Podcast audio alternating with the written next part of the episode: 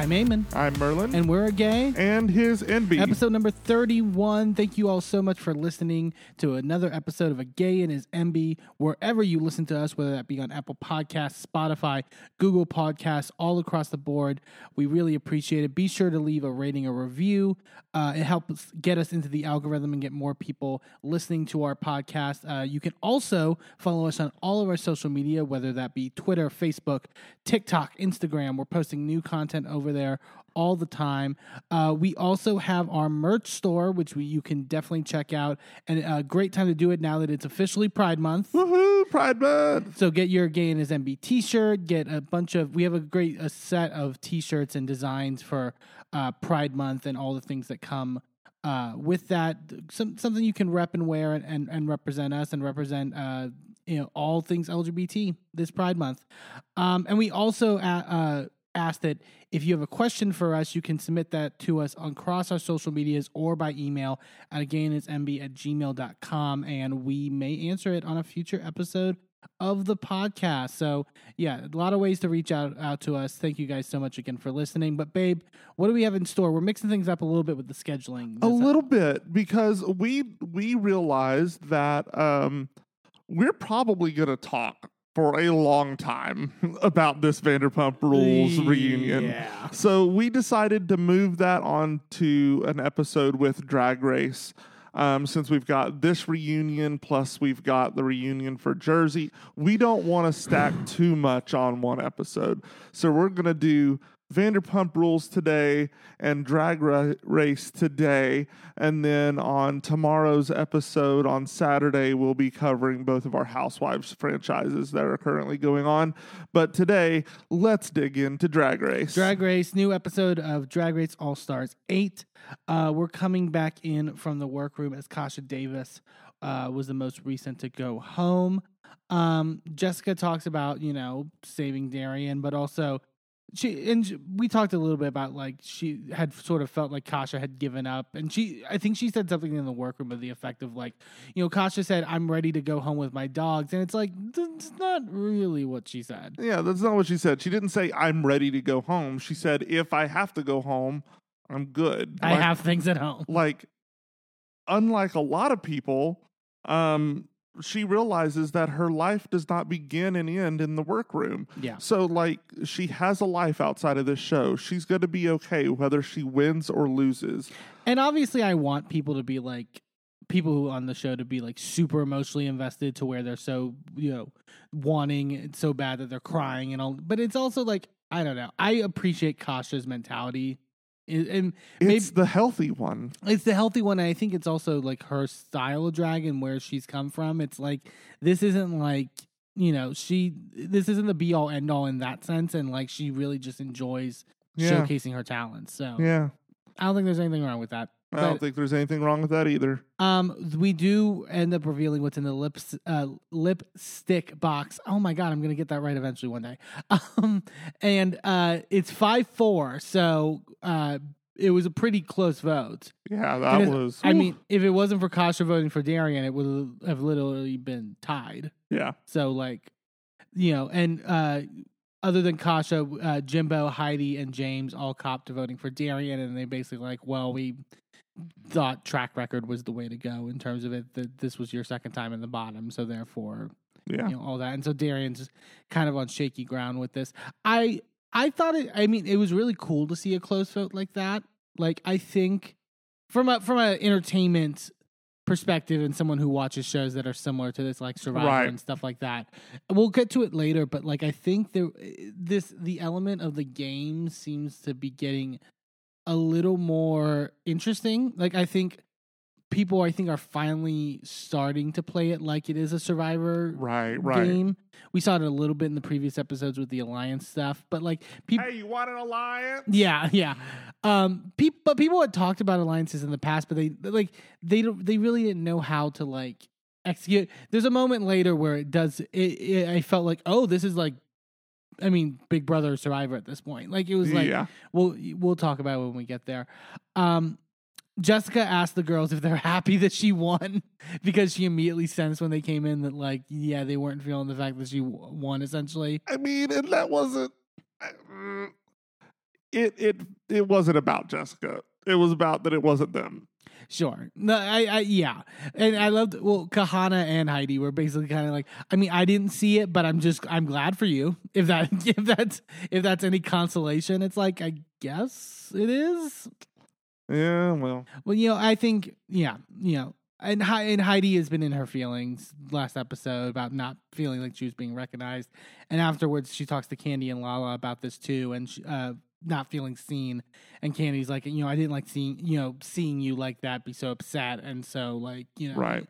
in your head and willing to quit in that. So, but it seems like she's kind of snapped out of it and kind of yeah, I will, and we'll get to it again. Like gone the full opposite direction in terms of of uh you know her playing the game. So it- it'll be interesting to see. Uh, we go into the workroom the next day.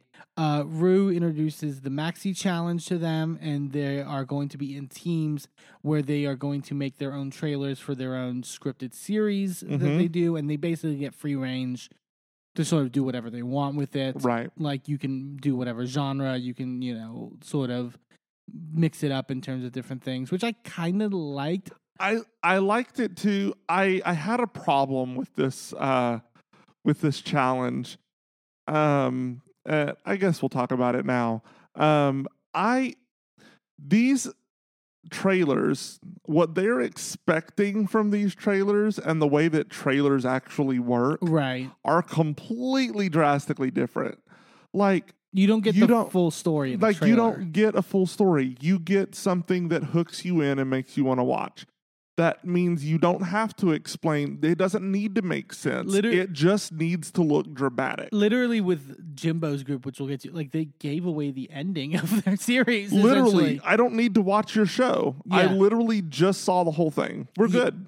yeah it, it, it it's not a trailer it is not i, I will say that um but i i like it when they give them something like or kind of like you get a, a general sort of like guideline and like do what you want with it as opposed to like mainly because i hate most drag race writing in terms of like acting challenges and Yeah, stuff yeah, like that like it's not good but like i i appreciated that i also think they need a better director but we'll get to that um yeah, well, yeah, we get the uh so they to pick teams. They did this back in season 14. Did they do it in season 15 as well? I think they did. Where Yeah, they, I think so. Have to pop the balloons off the pit crew guys and then what the color. the bits and the pieces. Yeah, I thought it was I I think it's a fun little twist on things that they do now. Like I I appreciate it. Yeah, I, I it, feel, al- it always makes me laugh when one of the queens decides to launch across the workroom. yeah. what was that Heidi this time? Uh-huh. Um, and well, and I love that they gave them the choice to either give or receive this time, which I think was a fun little sort of sort of twist, and it gives them a chance to be funny, get their you know dick jokes in, you know, which you know we love. So after they all get divided into, into groups, we have Alexis, Darienne, and Jaymes in one group. Then we have Jimbo, Kandy, and Jessica, and then we have Heidi, Lala, and Kahanna. Uh, they all go off to basically write their scripts. Um, J- Darienne sort of comes up with the idea for hers of having this sort of like take on like Lost with, but the sp- the twist on it is that the ghosts are all essentially dead celebrities that are hiding out and don't want to people to know that they're alive essentially Right. which i thought was everyone's like oh that's so complicated It's really not. it's not that complicated like they honestly did a good job of saying what they were going to say and not giving away the whole show. yeah I Like I thought this was the most like a trailer. It, it was the most like interesting like, like the other concepts were like okay like it's a little I would actually watch this show and probably none of the other ones. yeah maybe i i would watch like bits of heidi and lala's I feel like it would get old real quick. Sure. I, I at least I could see like the I mean with everyone's I could see the vision, but I feel like Darienne and Darienne said like I think it's important that I take a risk with this to a certain extent. Sure. and it's like I appreciate that. Alexis is a little worried that they aren't get, that it's going to be a little too convoluted, etc. cetera, and that'll Yeah. play into things later. I honestly didn't think it was that convoluted, but uh, the judges disagreed with me. So Yeah. Um, Heidi and Lala are basically doing like a band of dumb robbers who are trying to kidnap this uh, woman's tucking panties or whatever. And at least it definitely, I felt like they kind of left Kahanna out to dry slightly, only because it's like you be the pretty thing, and we'll actually be the characters that have like interesting elements to ourselves and like Right. I mean, I get it in that sort of like in the way that they wrote it, that character does kind of need to be a quote unquote straight man, right? Right. It needs to be the the bland one that everyone plays off of. And so I get it. It's a it's a trope, it's a thing. It it happens all the time. But I just thought it was boring, or at least her character was boring. Kahanna's. Yeah, Yeah, and the other two were, I mean, they were crazy, but like I said, it was, it's not something I'm going to sit down and watch every week. Right. Uh, Kandy and Jimbo. Kandy's really excited to work with both Jimbo and Jessica, but they then suddenly start to not get on the same page in terms of like, like. There's all this debate of like, are, is Rue gonna actually like a? sp- It was Kandy was very much like, no, I've been on, dra- I've been on like main drag race, so like this is what needs to. And Jimbo's like, no, it's like, it, it seemed like a lot, like in terms of like them, and to the point where Jimbo was just like, can we write something on fucking paper, like instead Yeah. of like getting in the weeds on stupid shit. Like, yeah, it was frustrating. Um, we go to their filming of their trailers with Michelle Visage as the director. I hate when Michelle directs. I really do. And Jaymes Jaymes says it later, like that. Jaymes makes the point of being like, "Well, Michelle's really given us nothing in terms Yeah. of," and it's like that's not good. Not in terms of you guys, but like you you're acting like it's not good in terms of what we're doing, but it's like no, that's not good in terms of the things. Like like Michelle will give like a critique now and then of just like okay, enunciate a little more here, whatever. But it's not like But even then, she was saying that to Jaymes, and it's like, we all understood her perfectly. sure. And I have auditory processing issues, and I understood her perfectly. So if you're having trouble, then maybe it's just the um or like the the resonance in the room, and it has nothing to do how she's reading on a mic. Right. But also and but that was with them. And then with with Kandy, Jimbo, and Jessica, I got so fucking annoyed that she kept like shitting on them like going too raunchy and like, you know, like, oh Jessica, you can't do a douche like scene essentially where you mimic that you're douching. It's like one, you're fucking drag race. Like, stop. Two, the point of like, like I could, I, I feel like Jimbo handled the critiques very well because I, if I were Jimbo, I would have gotten really frustrated at a certain point because Jimbo likes to do like, like Jimbo's comedy is raunchy. It's, it's very like, and clearly they were going for like an American Pie style, sh- like it, and Michelle wanted it, them to play it more straight as if we were going to be like seriously watching this for like the story. Right. Also, like if I were Jimbo, again, I probably would have lost it at some point and go, okay, well then we need a little bit of time to go back and rewrite our entire fucking script because Yeah. you've thrown it out the window at this point. It's just like you and I thought they did well, but like probably would have got my ass sent home, but I mean, I would have done it. yeah, but like I feel like some of those raunchy bits would have taken it from something that was just like a slightly generic Mean Girls high school story Right. into something with a little more bite to it. right. And you could have hinted at those things without actually putting them in the shot. Yeah, Like you could have had Jessica, you could have had a, a full out view of her standing in the bathtub, zoom into her squeezing the bottle in front of her face, and then like have her move the bottle out of frame and then make like a face or something. And then like we get what's happening. We don't need to see it. it's a, yeah. I, I didn't understand. Like it just seemed very up its own ass in terms of Michelle's critiques that I. It was really frustrating. Um, we go into the workroom the next day. Um, Kandy's telling Jimbo that she wouldn't be surprised if the girls got rid of her because she's big competition.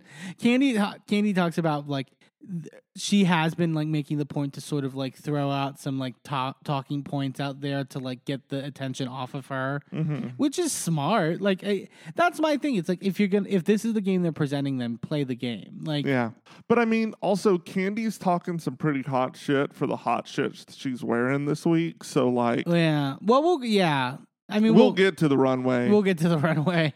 Um, uh, and Kandy uh, then starts talking to Alexis. Her, Kandy and her team are talking to Alexis about how she's doing with her group, and that if anyone was weak on her group, and Alexis is like, I mean, it's hard to say, but I don't think it was me. yeah. I mean, look, you put Alexis in the.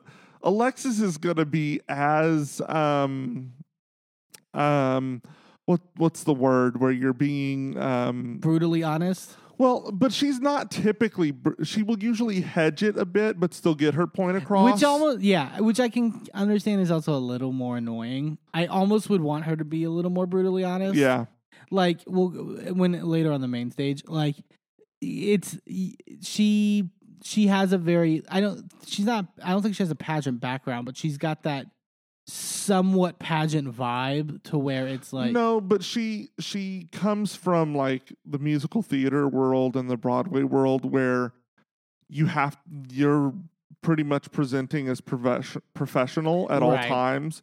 So like you have to be very i it's it's a whole world. yeah um kandy uh also says that she thinks that jaymes is coasting and alexis kind of agrees like she nods her head in agreement which like I don't necessarily agree with that. I don't think that Jaymes is necessarily standing out of the pack, but that doesn't mean she's coasting. well yeah and i don't i don't agree with it on principle but like yeah. in- interesting to see that tactic happening. But Kandy talks about it in the sense that she's u- doing this stuff intentionally, right? Right. But I don't know this the last part because so she talks to Heidi uh, and and is like, Heidi, how are you doing? You know, are you feeling better after last week? I know things were really rough about you. You know.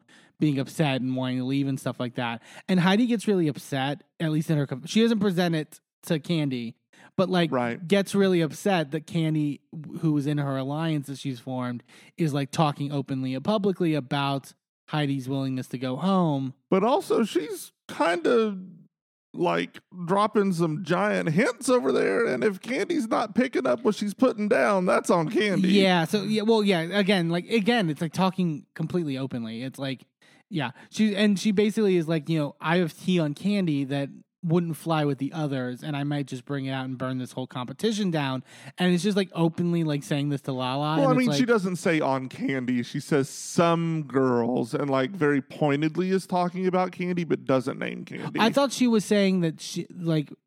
I thought she was implying that on like their touring and stuff like that because they talked about them touring together. yes, but she's implying it, but she's not naming Kandy specifically. Okay. She is heavily saying it's Kandy, but she's not naming Kandy explicitly. Yeah, I think yeah, I I think, but I it was like okay, like this uh, this again, it was like this is like feels like an actual like Mhm. this style of television show. So we're tr- switching it up slightly to Yeah. where it's like you know, and and I I was really happy to see that.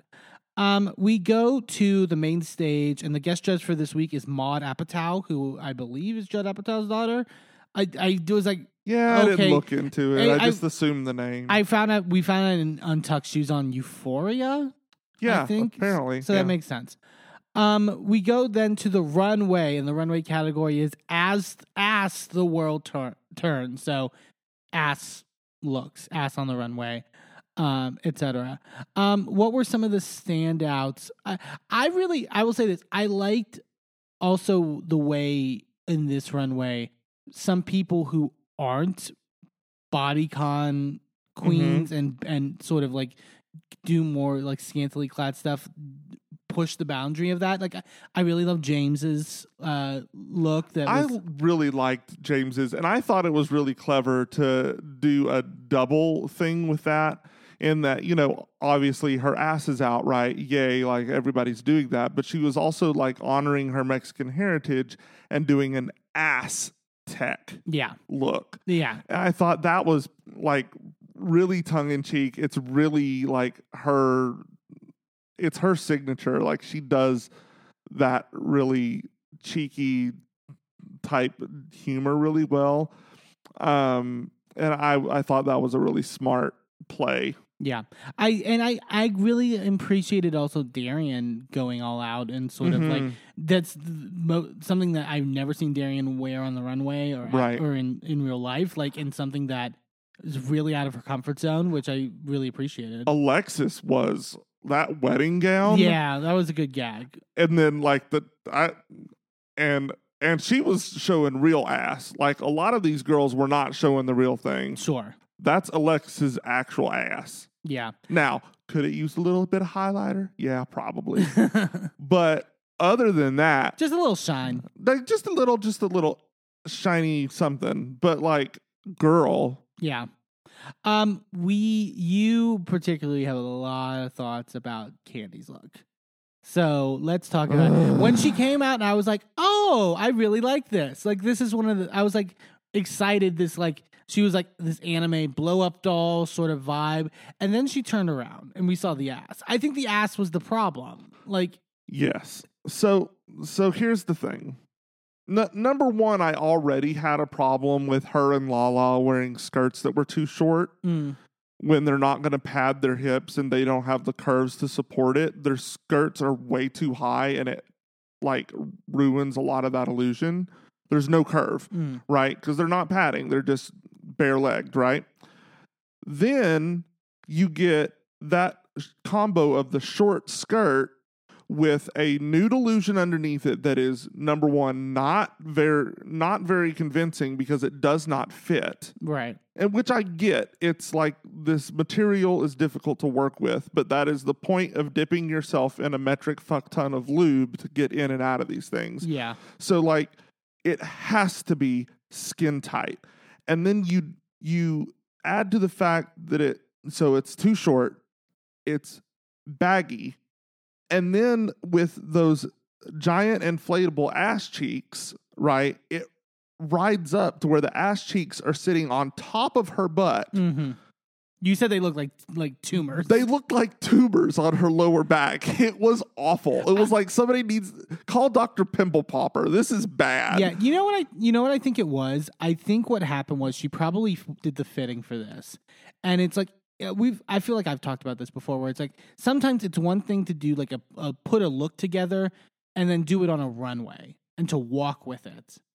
And I feel like she sort of tested it before coming on this show, being like, okay, this looks really good. Because it looked I feel like the issue was that it was riding up in the back and like that's and from from walking it reminded me of remember um in season 14 with jorgeous where she Mhm. had that look that she lip synced to great lip sync but she takes the skirt off though and her underwear is like because she's so padded the Right. underwear is like halfway down her ass and she Yeah. doesn't realize it because she can't feel it Yeah. it gave me that vibe Yeah.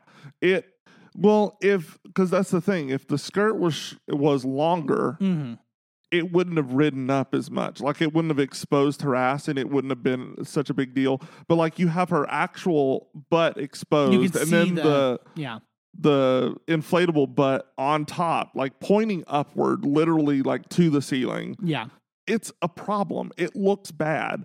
Like I get what she was doing because she was using like the inflatable ball material to make this look.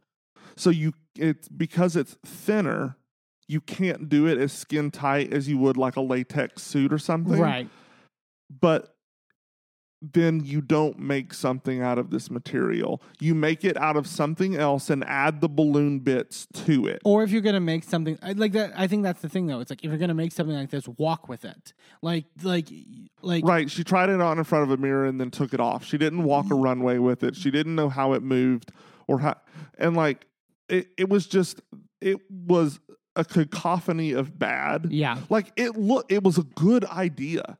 It was a great idea, even. Yeah. But the, the execution was just not where it needs to be for All Stars. and then Jimbo comes out and does it better. Eh, oh yeah, and then Jimbo comes out and does it like ten times. Like she, the thing is, is she did neoprene, yeah, which was a lot easier to work with, right? with that sort of And then you have the titties as the butt. So that Sure. like it makes it so that it's not inflatable. It's still light because it's mostly cotton. And so it I don't know, it was just better all around. Yeah. Um, I Heidi also went sort of out of the box. She did it. Actually, she basically was Eeyore, but sa- I make Eeyore a stripper. I loved that. I liked the choice. I thought it was, and she sold it really well. It it verged on the line of costumey.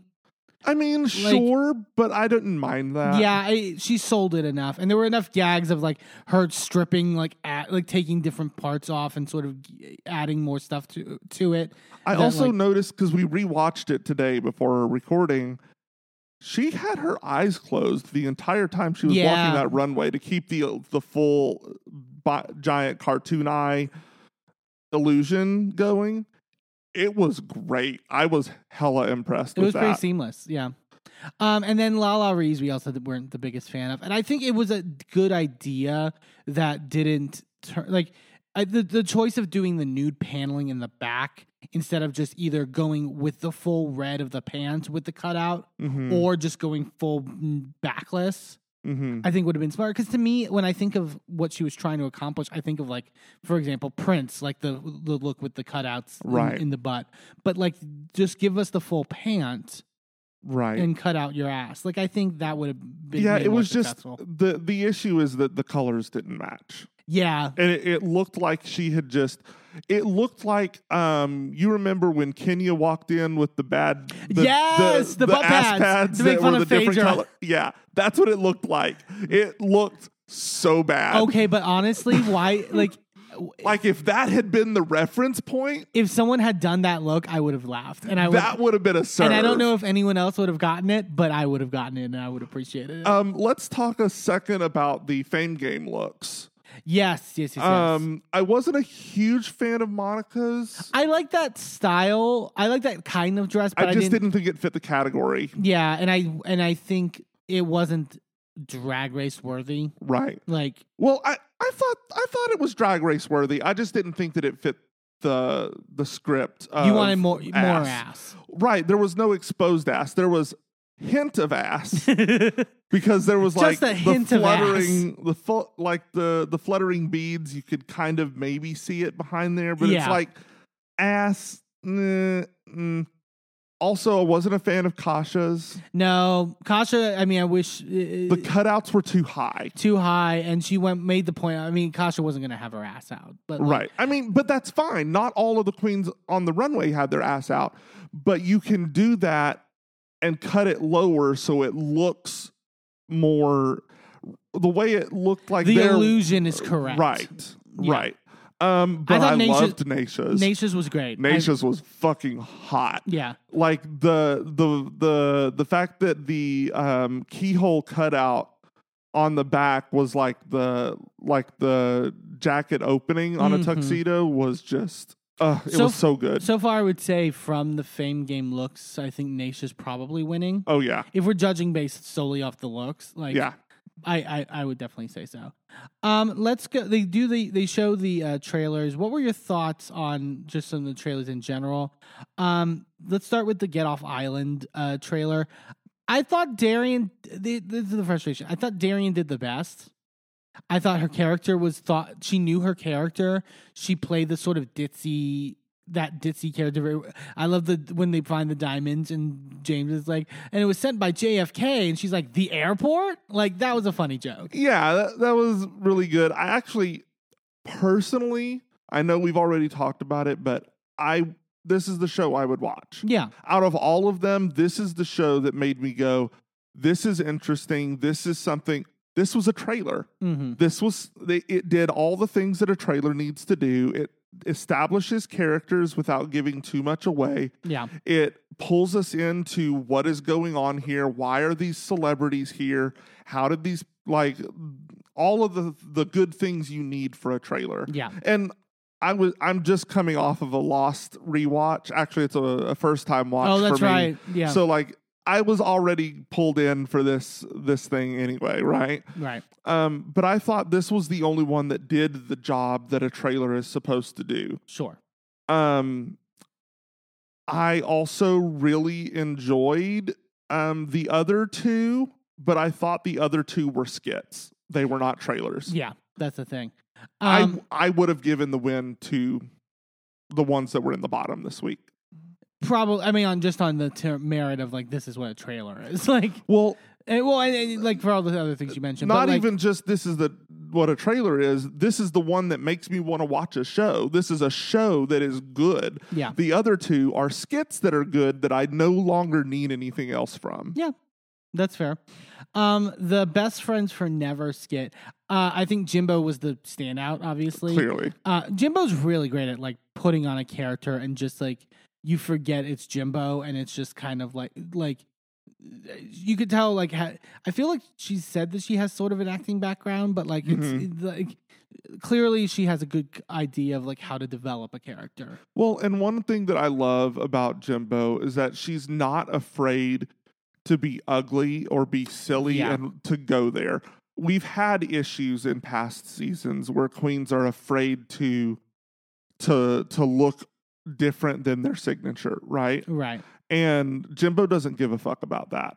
Um, Jimbo will go and do whatever she needs to do to do the damn thing Yeah. and and you got to respect that just as an artist even if it's not successful which i still haven't seen one of those yet but um even if it were unsuccessful i still have to give her props for trying And she knows how to steal a scene too. Like I think uh, back to like Canada's Drag Race when they did the sort of um the uh bachelorette party skit that she was in Oh, with the right. whole crazy bachelorette. Like he, they know how to really hone down that character and sort Yeah. of, and sort of nail it.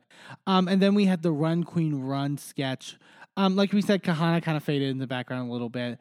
Um, Heidi and Lala though were, uh, I mean, L- Michelle said that Lala was essentially just doing Fat Albert, but like yeah at least com- Lala was really funny. I think Lala, unlike uh, the SNL uh, skit where her, her and Heidi were on the weekend update thing, Mhm. this one I think Lala held her own more with Heidi a little bit more. Like they were a bit more equal. i agree i would have rather watched these two on the weekend update though that would have been fun Yeah, exactly.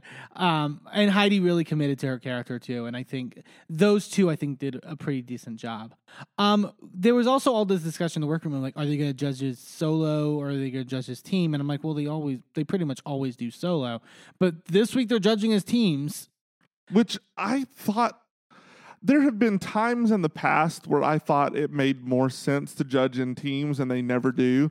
And then I thought this one made more sense to judge as individuals. I think what I can I, to be shrewd about it, I think they wanted Darienne to go home, and if they judged it by solo performances, Darienne wouldn't have been in the bottom. yeah, that that's possible. I think I think that's what it was. Like I yeah, which is frustrating.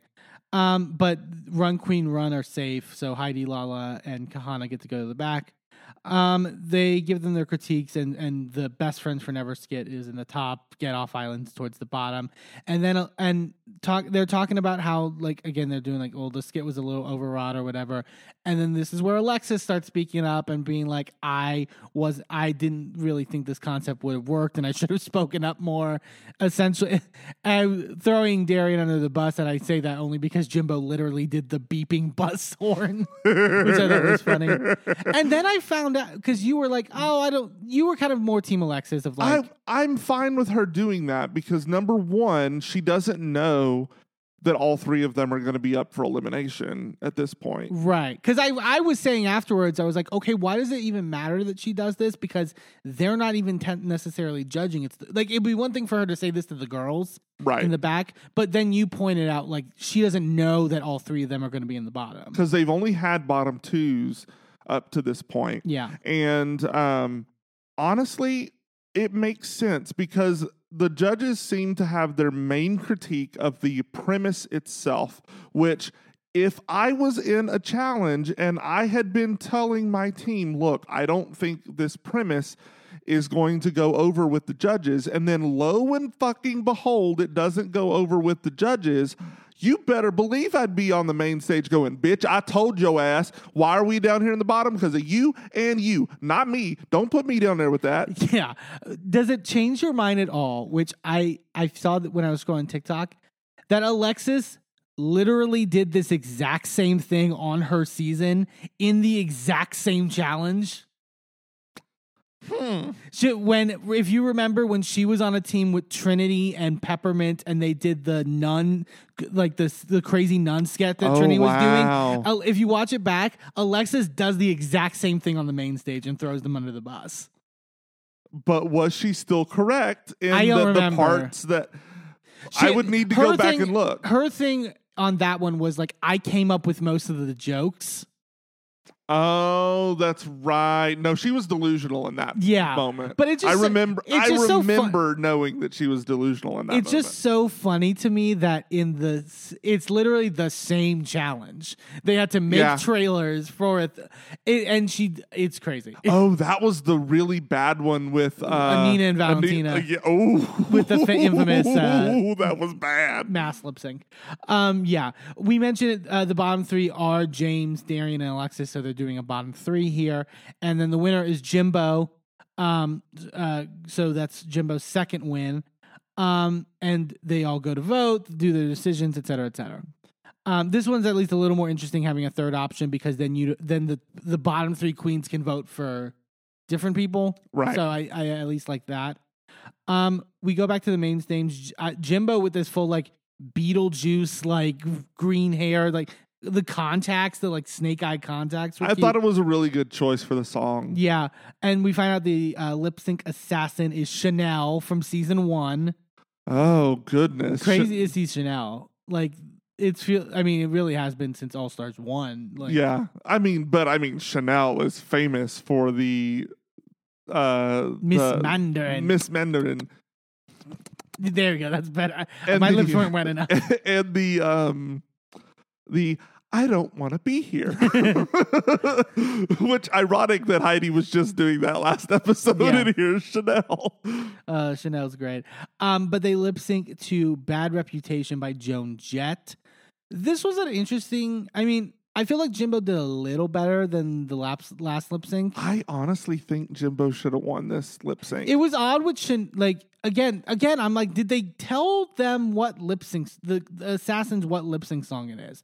Because Shannel Shannel did a decent job, but she's also wearing like a sparkly Vegas like but that's outfit underneath. Shannel. Like what is she what else is she gonna wear? I was telling myself, I was like, okay, well, at least it's like sort of an ambery gold, and there's enough leather in it to like sort of still give the vibe. right, and she had that the the jacket that or the the look she had on over over it had those uh, Pointy sh- shoulders. pointy like sculptural shoulder things. yeah, which I loved. I thought I thought that it was very Shannel does Joan Jett, yeah, yeah, yeah. yeah. It but was it was still very much Shannel. the hair was a little I like mean, yeah, yeah, it It, was, was- very '80s teased. it was eighty. It was like perfect eighties tease though. Yeah. It was like, like Shannel still has this like I can't be dirty or like no, no. sort of like grungy. See, she's one of those that I can't get crazy with my look. I can't look ugly. I can't do Yeah. that. I still have to do on brand, which is fine, but not when you're on Drag Race. no,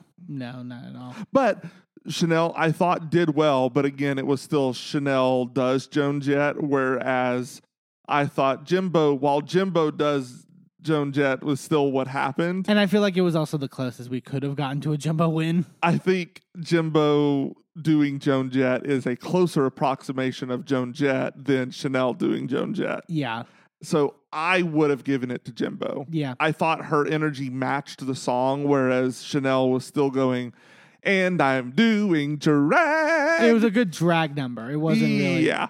And I feel I do worry though, because it's like people may of like, how is Jimbo going to win the season? Because like un- unless they do the Jinkx Monsoon of like based off of your performance the whole season, like that's the only way that Jimbo can win. Yeah. um, but no, Shannel wins. Um, they bring the girls back up on the main stage, and the queens voted to send Darienne home. We found out unanimously, pretty much. Yeah. Um, the only vote for Jaymes was from Darienne, um, which I mean, yeah, it's like third time in the bottom. And not a damn person voted for Alexis. I know, right? if well, I I kind of wish Darienne you w- a little bit of Darienne was a little pissed and untucked about the Alexa stuff. I wish you would have kind of campaigned a little bit harder yeah. towards uh, towards Alexis. I felt like it seemed like they were trying. It was between Darienne and Jaymes, but Yeah. like I and I get why, but like to me, if I'm Darienne, I'm like go and I'm I'm in a position where I'm three times in the bottom. Just go balls to the wall and try to put the target on Alexis. Yeah, I mean, at that point, you know that most people are going to vote for you anyway, so you might as well Go out know, swinging. like blow Pull- the load on the way out. Pull a man. fucking India like, Ferrah with uh, Alexis Mateo about the plot or whatever. Like, at least, yeah, I, I think so. Um, but no, Darienne goes home, but we'll still see her uh, as a part of the Fame Games. Overall, I thought this was a decent episode of Drag Race. Next week we get Snatch Game of Love. Can we just do regular stra- drag or um Snatch Game? snatch game on All Stars, please? Yeah, I, I'm tired of this drag or uh, blah, blah, blah, blah, snatch game of love. but we do get uh, Bowen Yang and Matt Rogers as Yeah. the Snatchlers, which I'm really excited about. Yeah, Yeah. that, yeah, that's That'll- great. That'll be a fun uh, little gag. So yeah, and we're down to eight queens, so it's really getting tight. So we'll see how everything shakes out. Um, we're gonna take a quick commercial break, and then when we come back, we are talking part two of the Vanderpump Rules reunion. Don't go anywhere.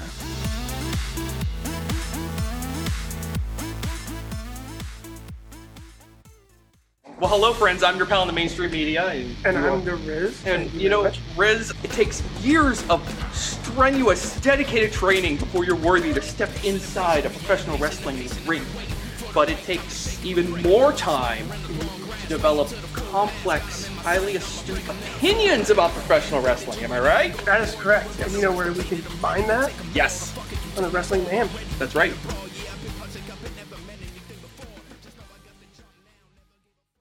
I'm Eamon, I'm Merlin, and if you're anything like us, you live your life out loud. and when it comes to issues of discrimination, inequity, and outright bigotry, we use every platform we have to speak out against systems of oppression that perpetrate violence against marginalized groups.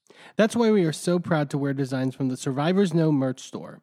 Their team has created designs that feature unapologetic, empowering, and survivor centered messaging that range from mild Like accountability is love, and toxicity is not on the menu. to a little more spicy. Like one of my favorites, Fuck Your Laws, Fuck Your System, Transformative Justice Now, which has a cute little happy flower on it. Each design is available on a variety of items from t shirts and hoodies to bags, blankets, magnets, and even stickers. And as more items become available, the options will continue to grow.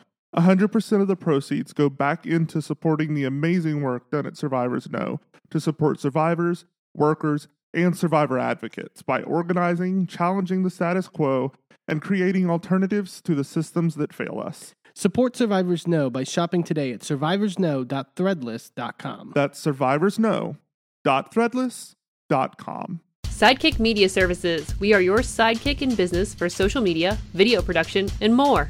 Find out more at sidekickmediaservices.com.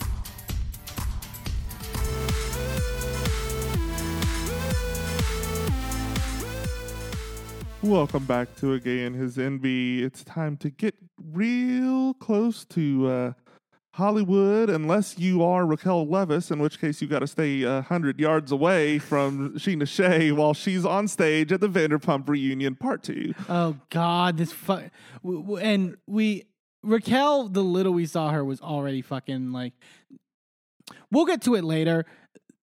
Uh, we talk like people throw out the word sociopath a lot, but like the, I was genuinely just like Yeah, it she, was she is cold. cold.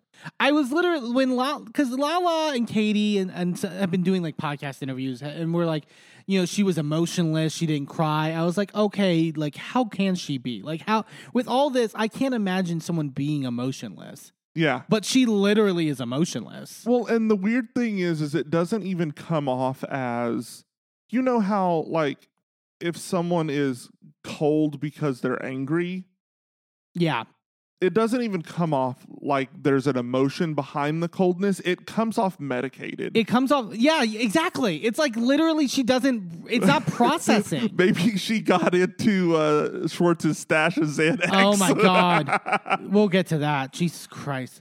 Um, we come back, and this is where we saw the blow up last end of last episode with Lala, James, and LVP, and James being like, "You're defending him too much."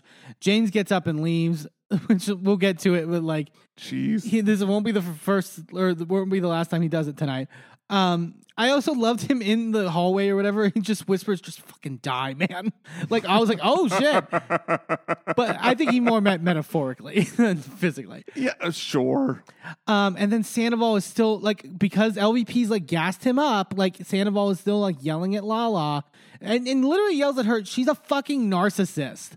This is uh, not. I I hate when it's like everything's like narcissist. Like this genuinely like you could watch these this reunion and it's literally a narcissist playbook by Sandoval. Like I and I don't use like some people use the term way too fucking loosely on things, but no, if you know anything about narcissist, he literally shows so many patterns of it that it's insane. Well, and it's I do want to flag that it's very important for the public to be aware of things like narcissism and like emotional abuse and gaslighting and things like that. But y'all need to actually get some education outside of just like three TikToks and a BuzzFeed article No, yeah. because y'all are misusing these words constantly and Sandoval Particularly is gaslight. Sandoval is constantly misusing them and taking advantage of the fact that a lot of people don't really know the full definitions of these things to smear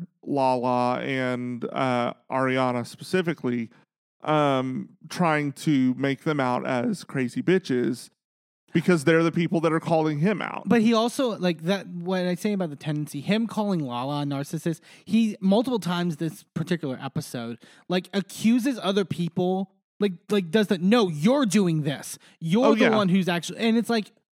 It's just a smokescreen to like sort of like divert the attention, and He's not even good at being a narcissist. no, he really isn't. He's, so obvious. and It's just wow. well, and we'll get to a moment later, which I was just like, "Wow, dude! Like you're." oh my Which one? Because there were multiple. Yeah, yeah. Um, Lala goes, I may have an ego the size of this building, but I'm not a narcissist. That's you. And she's like, he's like, it has every, that's what it has to do with it. And Lala has it says it has nothing to do with it, moron. And this is where Sandoval says probably the grossest, most like vile, disgusting thing I have heard someone say on Bravo.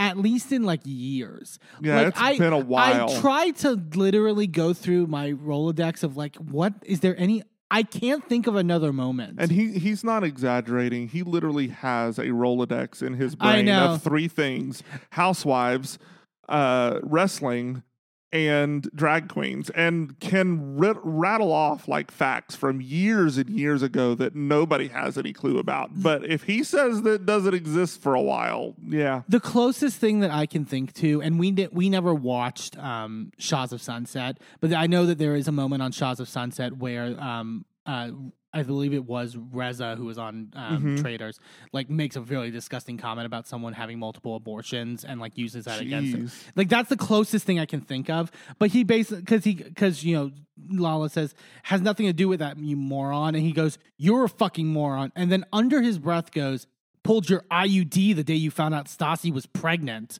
and like Which number one has nothing to do with this conversation. Nothing. You were just waiting for a reason to use that. exactly That He- was a planned comment. And like w- when he said that, you and I both literally, we literally almost ju- both jumped up our, out of our chairs simultaneously, and we're like, "Oh, you motherfucker!" Like it's so gross. it's disgusting. to ins- to basically try to imply that like she own like like yeah, she had Ocean in order to compete with Stassi, who wasn't even on the goddamn show at the time. and then and and Lala's because apparently this was nobody heard this, but Sandoval said it. It was just picked up on the mic or whatever. But like so, Lala watched when she watched it with all of us was when she heard it for the first time, and she posted on her Instagram story calling Sandoval out for it and, po- and talking about this is the second time this season that he's made a comment in the vicinity about her child right. and have and the fact that she shouldn't have gotten knocked up if she blah blah.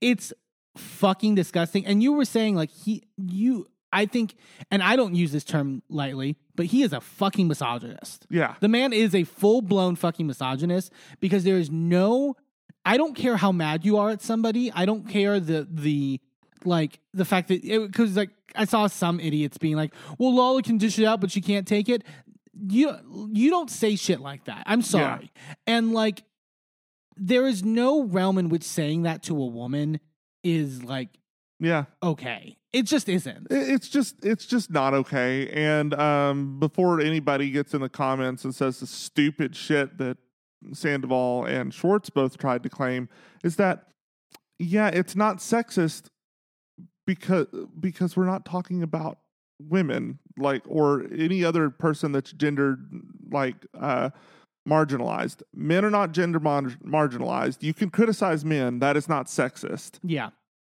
It's just really fucking disgusting. And I really hope that, like, honest, I really, as much as they didn't hear it, seemingly didn't hear it, I feel like I want to hear what Lisa's thoughts are on that and even Andy's thoughts of, like, him Yeah. saying that because it's like, that's genuinely fucking disgusting and beyond the fucking pale.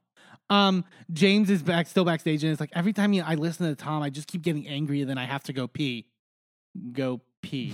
I'm I'm using quotation marks. He's definitely going pee. Yeah, that's what's happening. I don't. I. Mm, I'm. j- I, I didn't say anything, I know. I just heavily I'm implied just something. but like, that's the only. Uh, I I don't know. I don't think he has a weak bladder. I don't think that's what James has exhibited in the past.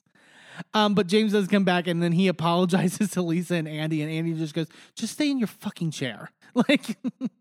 yeah, Andy's so tired. Lala, uh, the topic of Randall then comes up. And uh, Lala says that she hasn't spoken with Randall face to face. Uh, The only time that they've had any interaction was that he had brought Ocean for an exchange at one point because the nanny was sick, but they didn't speak, essentially. hmm Um, so it still seems pretty cold. Um, and Lala confirmed that she can't show because of Randall legally saying like you can't show Ocean on camera, can't even use like pictures and stuff like that. So like Wow. can't that really sucks. I, I get I get that's their legal system, but it's like we see that a lot on housewives shows where it's like you get a nasty divorce and then you can't like Tamara couldn't feature her, her son until he turned 18 for like what like 10 Well, years. but at least, at least Tamara had other things. Like she still had, you know, Eddie, and she still had her older son, and she still had like even though there was yes. yes, but. You I know, know what what I mean? mean. There were other people in her life where they could show her life. Lala literally only has Ocean in her life. So if they're not going to show her having her her daughter, she then becomes a background character. Yeah. And I also feel like I remember Brandy saying when she was on Beverly Hills that like she wished Mhm. she could have had her kids on because it would have shown a f- more full range of her as Right. a person. Like I, she did one season, right? I think like she had like a scene maybe. Yeah. Um, Andy brings up the LA Times article and all the details from it about the casting couch and all that stuff, and basically says that Rand, as to legally say that Randall's denied it through a spokesperson. And then Lala goes, "Oh, by the way, that's the same spokesperson for Harvey Weinstein." Yeah. if that says anything, which it does, it says a lot.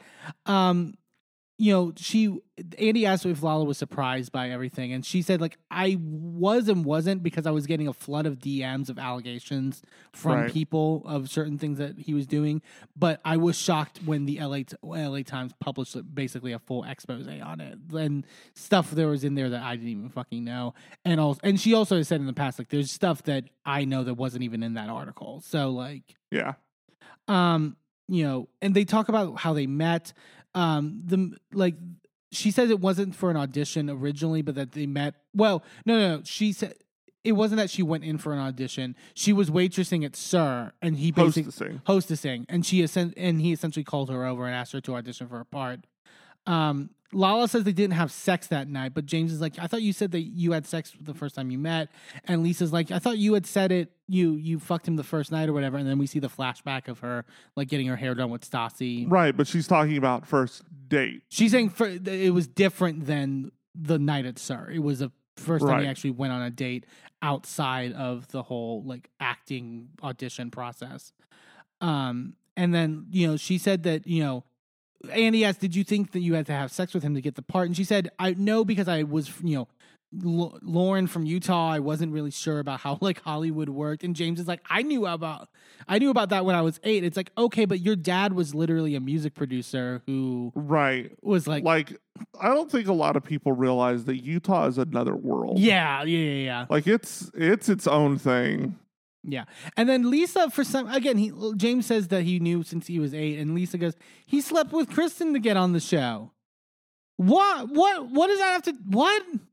No, he didn't. Okay, Number one, like, yeah, all of that was happening at the same time, but that's not what happened. Number one, we already know his mama called you and got him hooked up with you Hmm. and SUR doing See You Next Tuesday or something of that sort. I don't think it was See You Next Tuesday yet, but no, it was he was he DJing. was um he was um or no, it was at Pump. no he started as a what's the word when you like clean up the tables? Why can't I?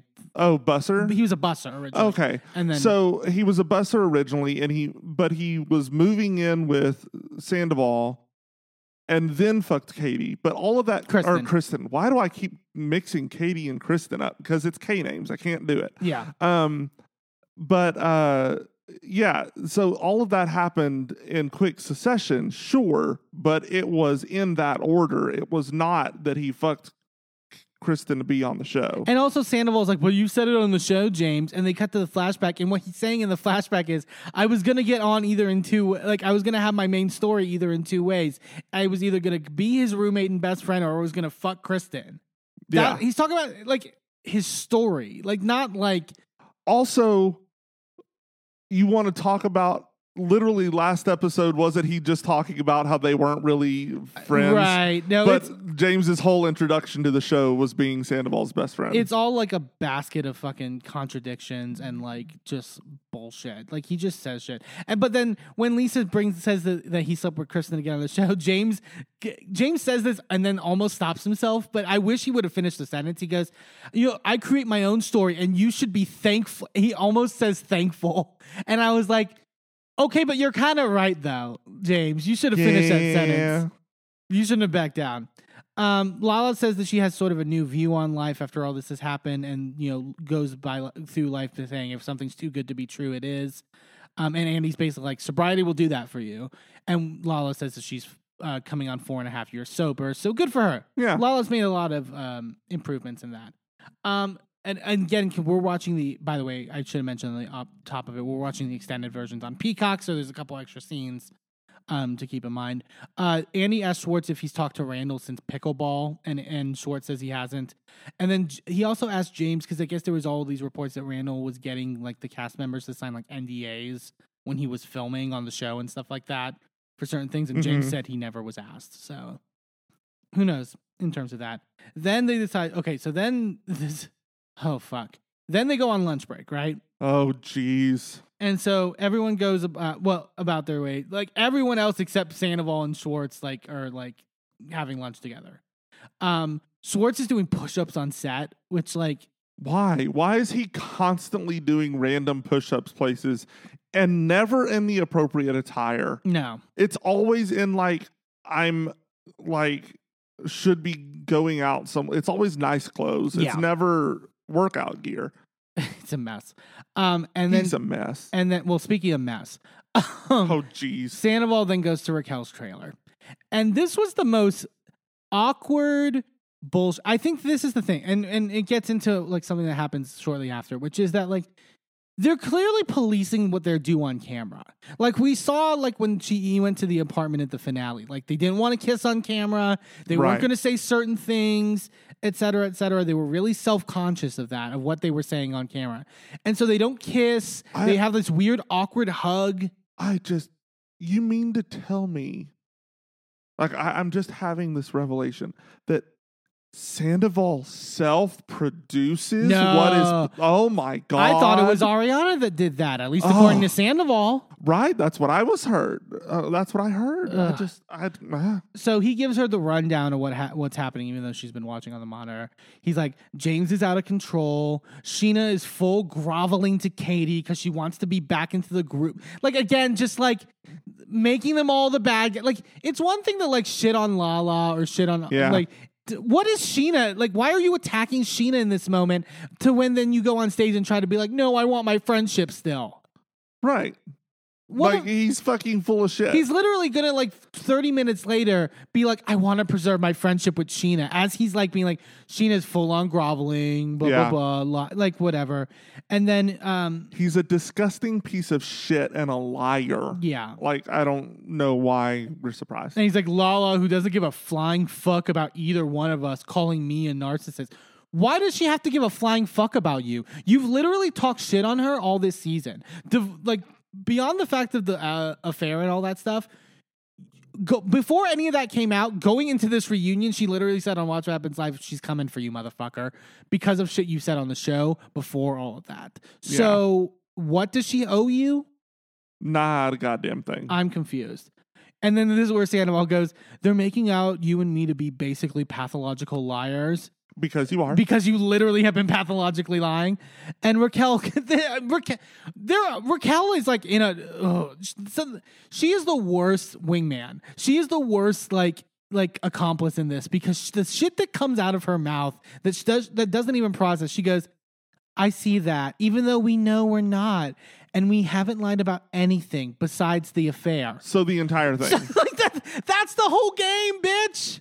I don't. Nobody said you were lying about anything else but the affair. The affair, when the affair started, how And far the the, affair went, the all the extent, like all the things that the affair touched. James is with the girls talking, and James is like, you know, if they get together, good riddance. Live in a yurt in the desert. Yeah, And Ariana then makes a point of like, and when Little Miss Homewrecker starts making actual demands of the relationship, she's not going to be so cool and chill anymore. yeah, Which is so true. Like, yeah. he wants somebody who will just gas, like she said, gas him up and mm-hmm. fuck. But as soon as she wants actual things from a copacetic relationship, it's gonna go fucking downhill completely. Well, I. she's already started to question him. Well, that I was just about to say because the next thing we cut to after Ariana says this is back to the trailer, and Raquel goes, "I don't love the way it's coming across about your guys' intimacy. Clearly, I I only know what you're telling me." It looks like you guys had this solid relationship, and then they cut back to Scheana at the, who was Right. just basically like, I talked to her in January. They said they were really good. They had been intimate a lot that month, and I said at the time Raquel Mhm. looked confused by that. So literally, he was feeding her something else. I just want to read, by the way. I, I literally and just before you go any further, that does not absolve Raquel No. from anything. not at all, but she has been lied to and strung along. The problem is that she is easy prey. Oh yeah, She was easy prey for Sandoval. She's literally like literally there's like nothing going in between the two of her ears. So she literally can be guided wherever yeah. and told whatever and she'll just take it and believe it. And then when she's literally presented like she'll question like she's questioning it in this moment, but not enough to where she like actually like Yeah. bucks him. You know what I mean? Like She'll fuck him, but not buck not him. buck him. yeah.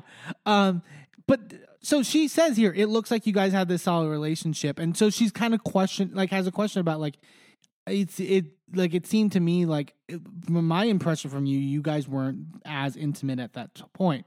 And this is literally the second time we've seen them interact since all of this has come out. Yeah, And in both situations, she questions him but this and is pushes back. this is Sandoval's answer to the question of like it were you guys more intimate? Were you really intimate at that point? I literally wrote this down like wrote it. This was Sandoval's answer. That was when ariana literally went from i mean ariana always like kind of talked down to me a little bit you know like but it went from me like asking her, you know, like j- just something simple like, um, uh, what should I wear tonight? Or like, hey, what do you think about this? She's like, no. To her, like saying, like, well, Tom, you, you're you're so good at fashion, like you should just wear what you want. And I was like, what? What the fuck does that have to do with literally anything? she asked you, were you more intimate with her than I'm meant to believe at the time? And you were like, I mean, she would make fun of my fashions and then but then suddenly was like, "Oh, you know how to dress." What? Honestly, I I think we deserve a streamy for best reenactment of a scene on a podcast. Thank I'm you. just saying Thank that you. was pretty damn good. Um also a really good key to Sandoval lying is anytime he does these like long rambling bullshits, but particularly when he at like fills sentences with like or you know, Uh huh. like that's him like stalling in his head Mm-hmm. and also not having clear examples of anything. Like he doesn't like this what he's talking about is like really vague shit. And also they show a flashback where he's like trying I want to do this for this red glittery thing first and the green stuff for and literally And then Ariana's just like, "Well, I'm not a huge fan of the green."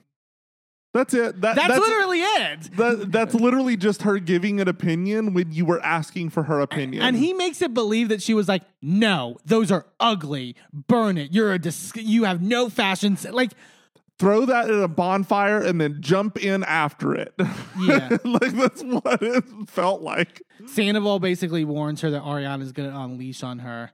And then he says, "But I'm glad you came." And but that to me told me that Raquel didn't want to go, Oh yeah, or I that she was heavily thinking of just skipping. Yeah, I'm sure Bravo threatened her. Yeah, it just sucks because like my entire character is in question now. You're As just it should be. You're just realizing this though. Like what? You know, I went through a transitional phase, but you know, this is my wake up call. Transitioning from James to Sandoval. Okay. Yeah. And then Sandoval's like, I believe in you. And then there's this like really awkward silence. And then they hug and then he leaves. Um, and then we so we go back to the main table of everyone having lunch, and this was also a bonus thing. Mhm. Um, Scheana says that so we find out Scheana's gonna like she's like Raquel's we're switch I'm switching with Raquel at a certain point, obviously because of the whole restraining order. But I'm coming back at the end. Like we're switching back. I'm doing the toast with you guys. Yeah. Like that's not good. She's not gonna be there for the fucking toast. Like hell Yeah, fuck fucking no. shit. And Ariana's like, if you don't if you don't come back for that toast, we will all fucking leave. Ariana, this episode, there were multiple moments where she was just like laying her foot down with production, and I really fucking appreciated. she she was giving Regina George energy without being evil. Yeah, with the with the po- pointed in the right direction, Right. and, and with the right targets. And Lala goes, "I'm not having no cheers with no SpongeBob SquarePants looking hoe." so good.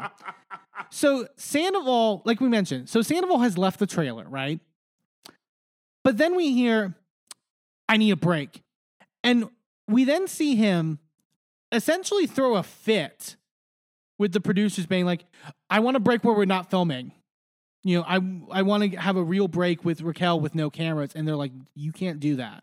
You he the producer's literally like, if you want to go have lunch separately, we can take cameras off of you. But if you're interacting with anyone, we need cameras on you. That's And and that's the then rule. at that point he literally threatens to leave the set. Yeah, and he's just like, I'm not doing that. No, you know, he literally at one point goes, I legally have to have a break. It's like, bitch, you're not union. Yeah, he sounds like, like that's not how this he- works. I, I was saying this online about stuff that's been happening outside of the show too. Like he is such a fucking Karen.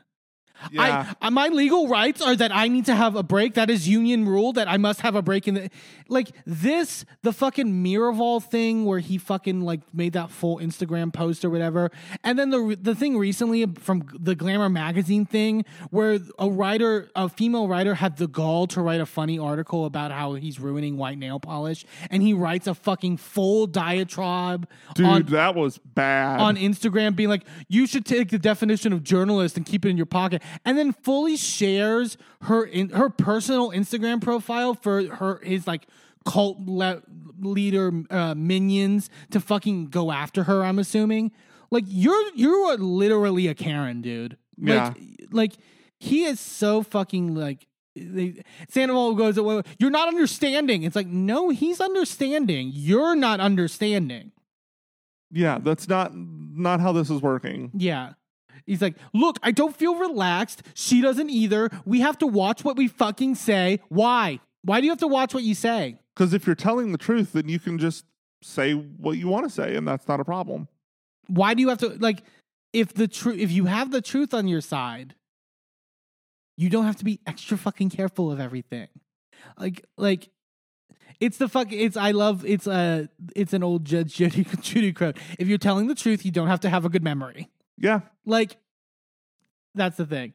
And he literally goes, "I'm in a very delicate position right now." Aw. Oh, I'm sorry. Oh, are you dealing with the consequences of your actions? I just like, shut up, dude. You're the worst. Like, They're very predictable consequences of your actions. and I feel so Oh. bad for that producer, who, by the way, was hot. Uh, yeah, Um, well, it made even hotter by how hard he put his foot down. He was literally like, no, that's not happening. I couldn't tell in the end if they ended up letting them do that. But to me, at that point, it doesn't matter. At that at that point, it doesn't matter because we've now seen on camera him do and because let's be like.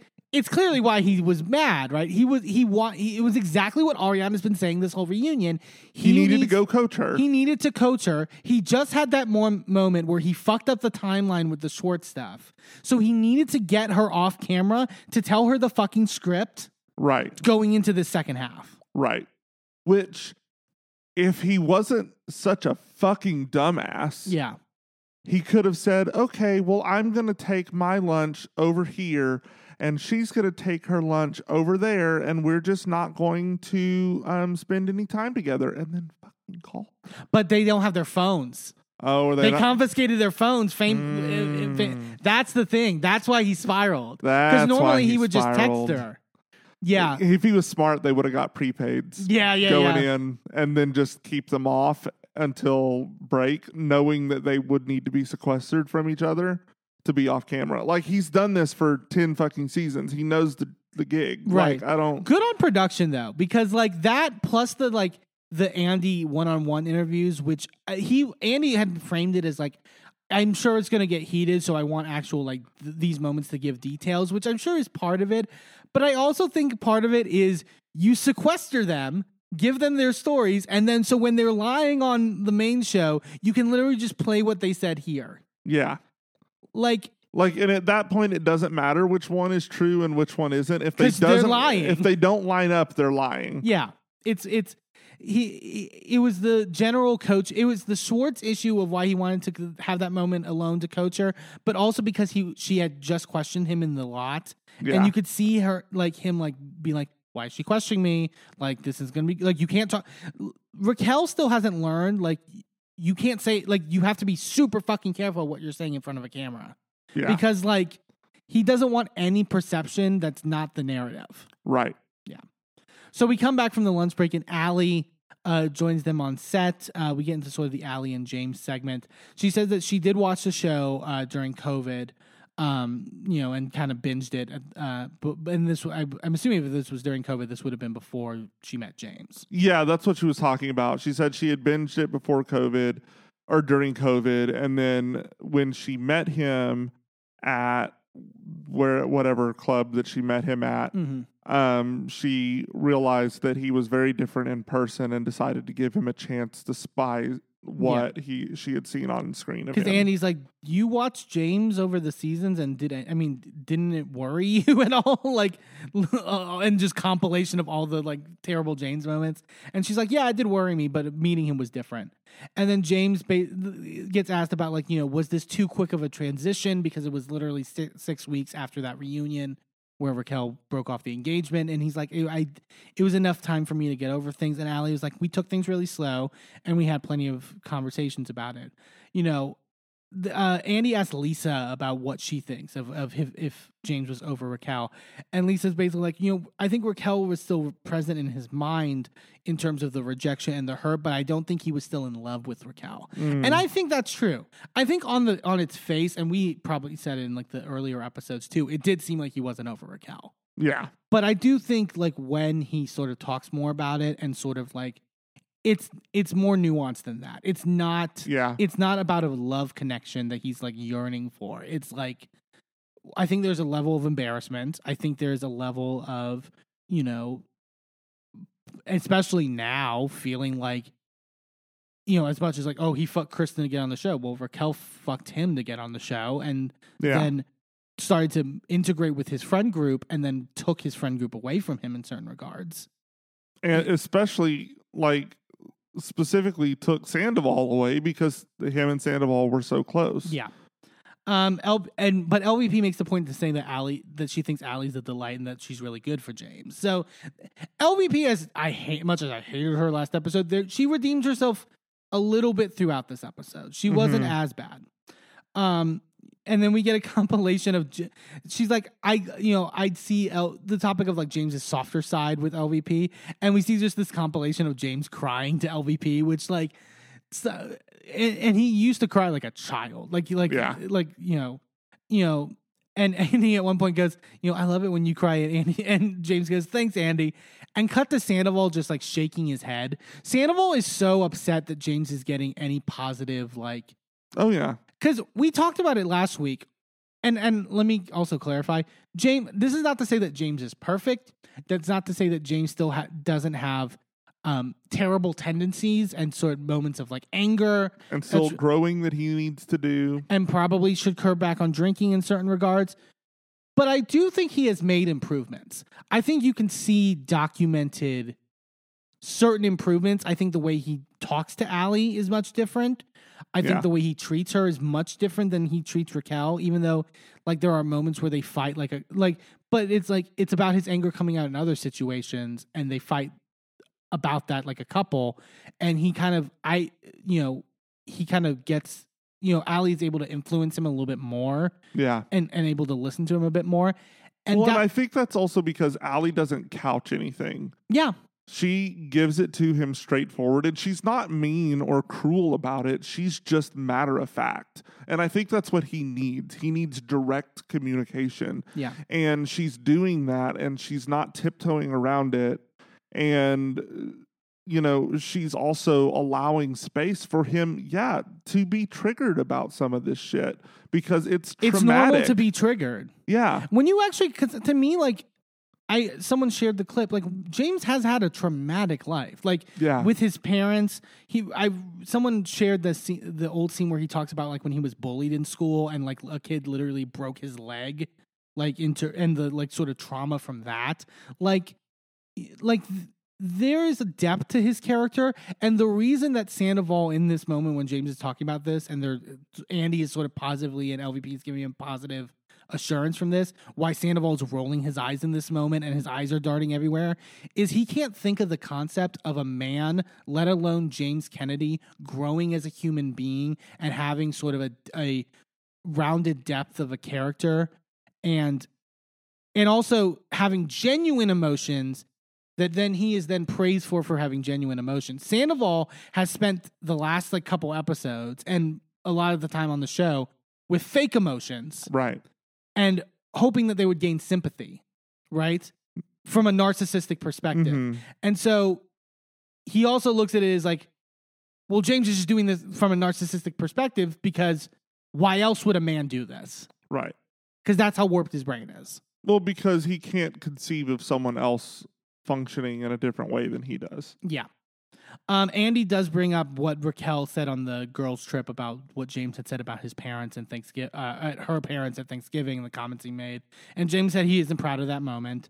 Um, uh, uh, Andy asked Allie what she thought when she saw it. She's like, I don't, I didn't think, I didn't like it at all. She's like, I don't think the word fat should ever be used. Like, I think, like, you know, Which good for her for someone who is smaller to advocate for yeah, plus size people and fat people to be able to live without being attacked for that. Allie is very much, and, and it gets overused, but like the term, she's pretty woke in the Yeah. sense that like she also says later about James going to therapy, being like, I think all men should go to therapy.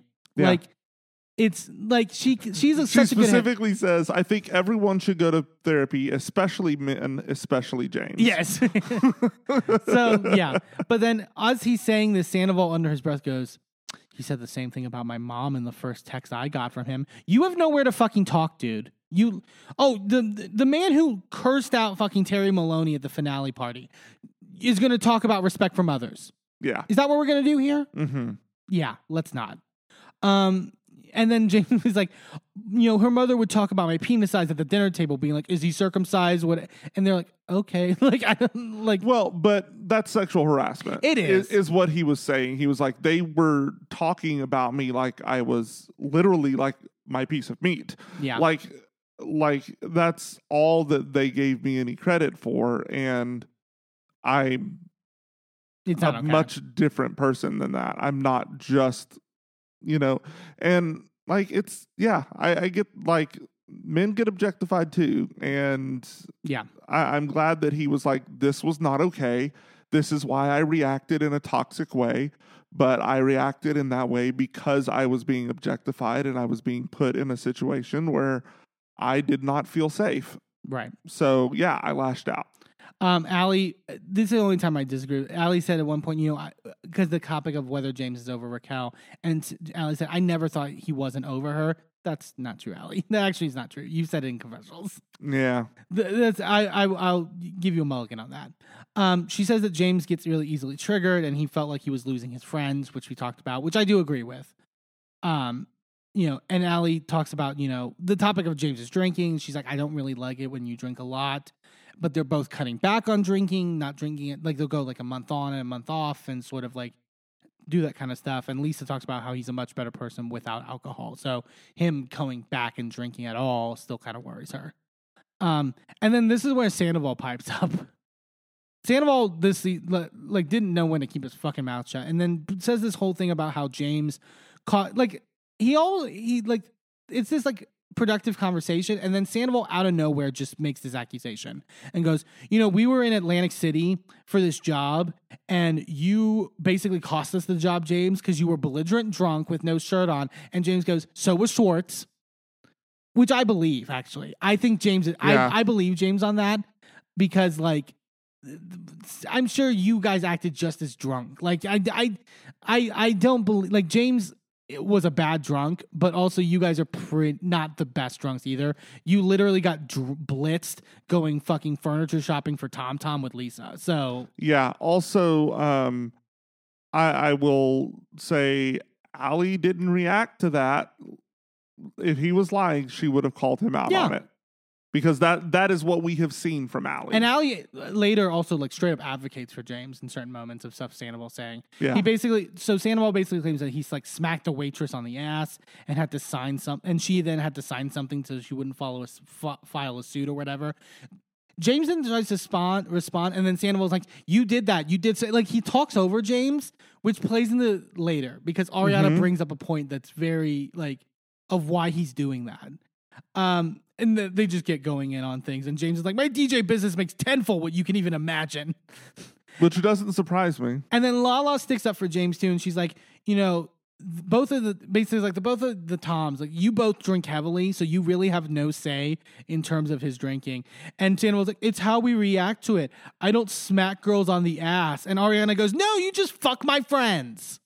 Also, cut to that uh, scene from Mexico where he very clearly either smacks or grabs Raquel's ass behind yeah, yeah. Ariana's back. You can literally see like uh, Raquel like jump from the impact And and, trying to swing back with her other arm, and it's like I I remember questioning it at the time whether it happened, But now it's but like, now it's so clear. Like there are so many pieces that prove that that's what was happening. And I wish, because clearly at the time this reunion was filmed, because it was late March, that clip wasn't in the zeitgeist yet of people like deciphering that. So I wish they would, and if it was, I wish Andy would have brought it up and been like, "Well, Yeah. actually, a lot of people think you smacked Raquel's ass in, in Mexico." So, and then eh, because Ariana says, "No, you just fuck my friends," and Sandoval goes, "Okay, it's irrelevant." And then he, Jan- Sandoval keeps making this point in the reunion, like, "Well, I guess it's you guys' get out of jail free card for everything that I fucked Raquel." N- no, it's not a get out of jail free. Well, James says like, "Yeah, it's the get out," but I, wait, let's actually decipher this. No, it's not a get out of jail free card. What you're accusing James of might be true, and that's terrible if it is true. The point is not it's not it's then absolved. The point is you have no place bringing Right. it up in this moment because your hands aren't fucking clean. Right. And it would be one thing if you were accusing him of doing something violent, Yeah. but this is a sexually inappropriate thing. When you have been doing sexually inappropriate things. Yeah. And Like- before people get in the comments of like, well, then what about Lala sleeping with a man? What? Lala Again, didn't know. We're talking. Lala didn't know, and also, even if she did, we're talking about recency. Like, like the stuff, the James thing that he's accusing him of, and all this stuff is recent shit. And he, he's recently in the hot seat for this shit, so he has no place to be the one. To, like, it would be one thing if Schwartz brought this up at the reunion, Right. but Sandoval has no place to fucking talk. Yeah. None. Sorry. Um, and then he, James like, you mustache prick. And then James gets up to pee again and goes, you fucking mustache worm bitch. so good.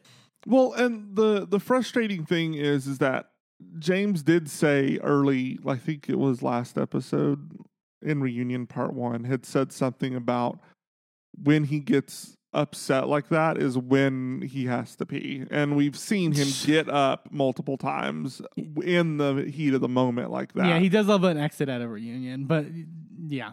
The I'm jury's just saying, out. I'm just saying there's no evidence of it being anything else. no. There is merely speculation. Mere, merely, yeah, yeah. he comes back, and then Allie turns to Lala and goes, "Has he been like this the whole day?" Which I loved. And then James walks in and just goes, "Ugly fuck." And I, I love every time he just re-enters, he's just like fucking scumbag. It's great. um, Allie, the the topic of therapy comes up, and Allie says that you know everyone should see a therapist or whatever.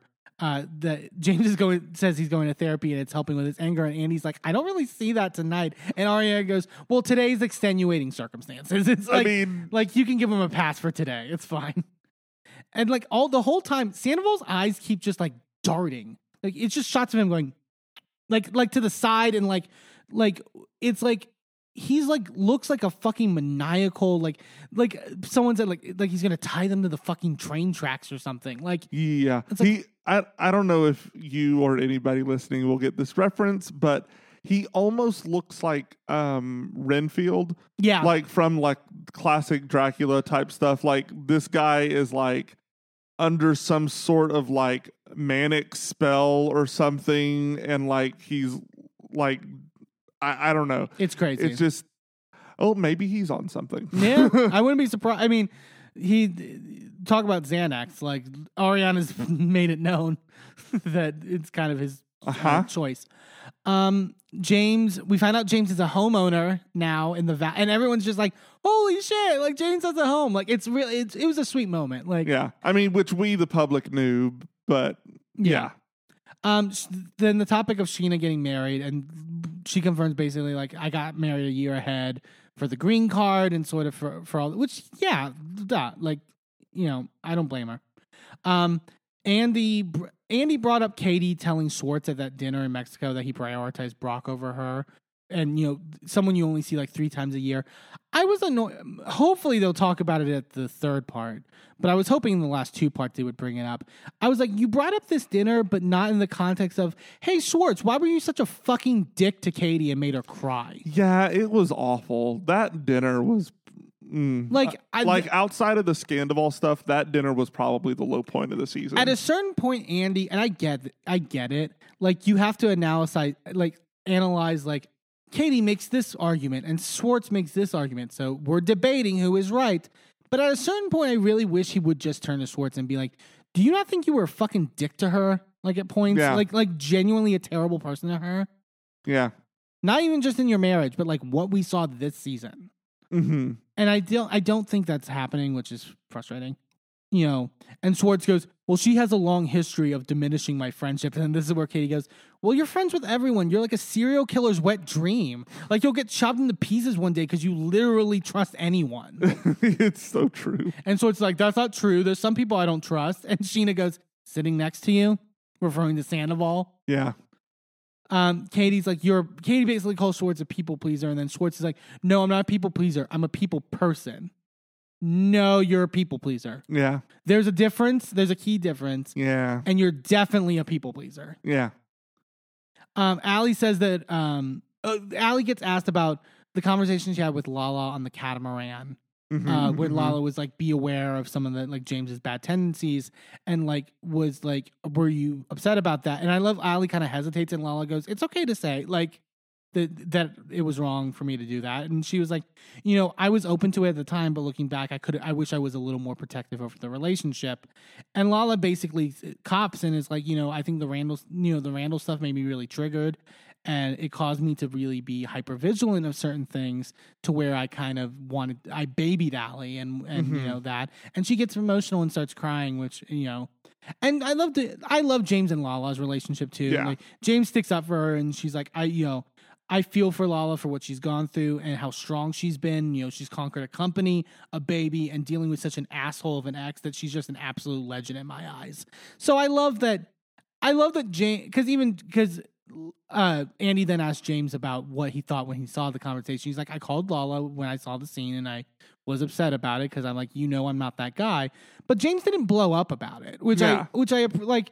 He could have easily been going into a rage against Lala over that, Yeah. and like I appreciated that he was like, I called her, had a conversation that I wasn't happy, and you know, handle it like an adult. Like, Yeah, that's because she was immediately going, Yeah, I shouldn't have done that. That wasn't the right thing. And she was accountable yeah, for her actions. um james says uh you know I- like and also it's just like you know it's one thing when it's lala because it's like we heard it from raquel all season at the canyon club and stuff like that talking to Allie. And we cut to raquel rolling her eyes it's like what are you rolling your eyes about that you literally did that Yeah. and then Andy, Andy asks, okay, so what happened at the Canyon Club fight? And we see Raquel telling this to Charlie when they were uh, working a shift and stuff like that about the fight where James got pulled out by security. James is basically like, you know, I was tired. I had just finished a set. I was sweaty. I was I wanted to go home and, and done. And so I shouted over to Allie, I knew I want to go. And a security guard basically came up to me and was like, you can't be shouting here. And Sandoval then starts to go, well, I mean, I didn't see it. He was about to literally be like, I didn't see it, but here's exactly what happened as if I saw it, which Yeah. he always fucking does. And then Allie jumps in and goes, you know, no one saw it. So I don't know why Raquel was like the narrator for all of that. So, because none of that happened. And then Sandoval then starts again narrating like he was fucking there for it. And then, like, you know, he's like, well, and now this was, you know, at this point, this was the second time now that James has gotten kicked out of something. And James goes, yeah, and it was the first time she was in the room with all you fucking nutcases. Yeah. And then Santa was like, so you're blaming us for that? And James goes, well, what were you doing? Making out with Raquel in the back when Ariana was dancing in the front, you fucking weirdo. so good. And then, you know, and James, like, offhandedly under his breath, like, mentions a comment about how the bandmates knew as well, which we've known that Yeah. she was coming to practices. But Ariana goes, dedicated songs to me that night, but you were already fucking other people. It's like, Damn. what an asshole. Um, so then we get to the topic because Scheana then eventually has to leave, right? And so Andy's prepping us for this. And so Andy brings up the restraining order, right? Scheana basically is like, I have a court date on the 29th, and I can't really tell you anything. I legally can't say anything. I can't even tell you that I didn't punch. Like, he's literally like, Did you punch her? And she's like, I cannot say one way or the other. Yeah. Like, Andy then asks the group who thinks that Scheana actually punched uh, Raquel, and Lisa's like, "I think she might have slapped her." And you cut to we cut to Raquel doing her makeup uh, to go on stage and goes, "No, whatever." Which, which by the way, like, it, to what happens later as well. It's like, why are you still being indignant about this punch? Like, Yeah. shut up. And then he asks Sandoval, "What do you think?" And Sandoval, like, full on short circuits. He, he it's like feels like 30 seconds he just pauses. And An- San- Andy literally goes, Sandoval? I wanted him to like literally like snap in his face and be like, You awake, dude? Like what the fuck? Like you're just gonna no sell me? Like I'm not here? Like what the fuck are you doing? He literally sits there with this dumb fucking look on his face and his jaw on the floor pretty much. He's like, uh, And they're all Well- just looking at him like what? well, I wasn't there. Oh, so now you weren't there. Yeah. So now that it's a legal issue, you weren't there. Right. But then Lisa then is like, why is it so hard to and Sandoval goes, you know, because I'm between a rock and I'm a hard place. And then Scheana goes, then you should shut your fucking mouth. Yeah. And Ariana's like, just shut your fuck shut shut the fuck up. And you know, he's like, I don't want to upset my relationship with Scheana. And Ariana goes, You have no relationship with Scheana, you idiot. it's so good. And then, but also annoys me. This is also, and, and she has a. I am full with Ariana calling him an idiot and a moron all this fucking reunion. Yeah. The only problem I have, not for her, but or not about her, but for her, is that Sandoval then takes these moments of him being like, "You fucking idiot," and uses it against her in his narcissistic way to be like. This is what she did the entire relationship. She called me dumb. She called me this and that. You're seeing it, whatever. And it's like, no, she's literally doing this because what you have fucking done to her in the last month Yeah. this is the result. Like, she wouldn't be acting like this if you didn't fucking do what you did, Yeah. you piece of shit. So, and some people are buying the his spin and his gaslight. the thing I'm is, not. is that they were going to buy it either way. The the people don't give a shit what story is put out. They are going to side with who they want to fucking side with. yeah, And that's the that's the end of the day. That's what it is. They're going to gobble up whatever excuse he gives because the people that are siding with Sandoval on this are also misogynistic, bigoted pieces of shit. And I could go on record with that. yeah, you're not wrong. Um, but to your point of like it's a legal aspect, he literally could say, "I wasn't there." You know, I have no opinion. It's it'll be decided in the courts or whatever. But then he decides to try to like, well, I do want the truth out. You know, and Scheana was on speakerphone saying, you know, that she was walking. Like he then starts telling the story. Like, okay, so you're choosing Raquel in this moment to push this lie. Right. You like you literally could have shut the fuck up in this moment. But he's like, she was walking with Raquel's phone, and then Ariana jumps in to stop his like bullshit lying and goes, She said, I'm on Raquel's phone right now. I'm gonna throw it and call you on mine. And then he's like, But you weren't there for that. And uh, Tom is like, Yes, it was. I heard it. And she's like, No, you were at fucking Tom Tom. And it wasn't on speakerphone at that point. Yeah. And Ariana said Ariana says what you had theorized happened, which was that Scheana said I pushed her. Yep.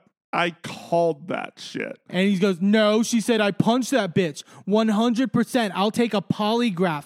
Why are you falling on this sword, you fucking asshole? Also, I want a relationship with Scheana, yet I'm gonna throw her under the bus. Idiot. Really?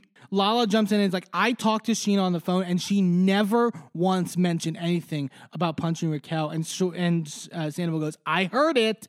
I heard it. You heard the punch? No, idiot. Scheana tells Sandoval to keep his fucking mouth shut, and Sa- and Scheana, you know, uh, oh, then they move on, and then Andy's like, you know, asks a question of like, with everything, would you and Raquel ever be friends again? She goes, never. Um, the topic again, they kind of rehash a bit from the first part about like Scheana going to Ariana in January when Lala had the phone conversation with her and telling her, and Ariana reassuring her that things were good and stuff like that. They kind of literally rehash it for some reason.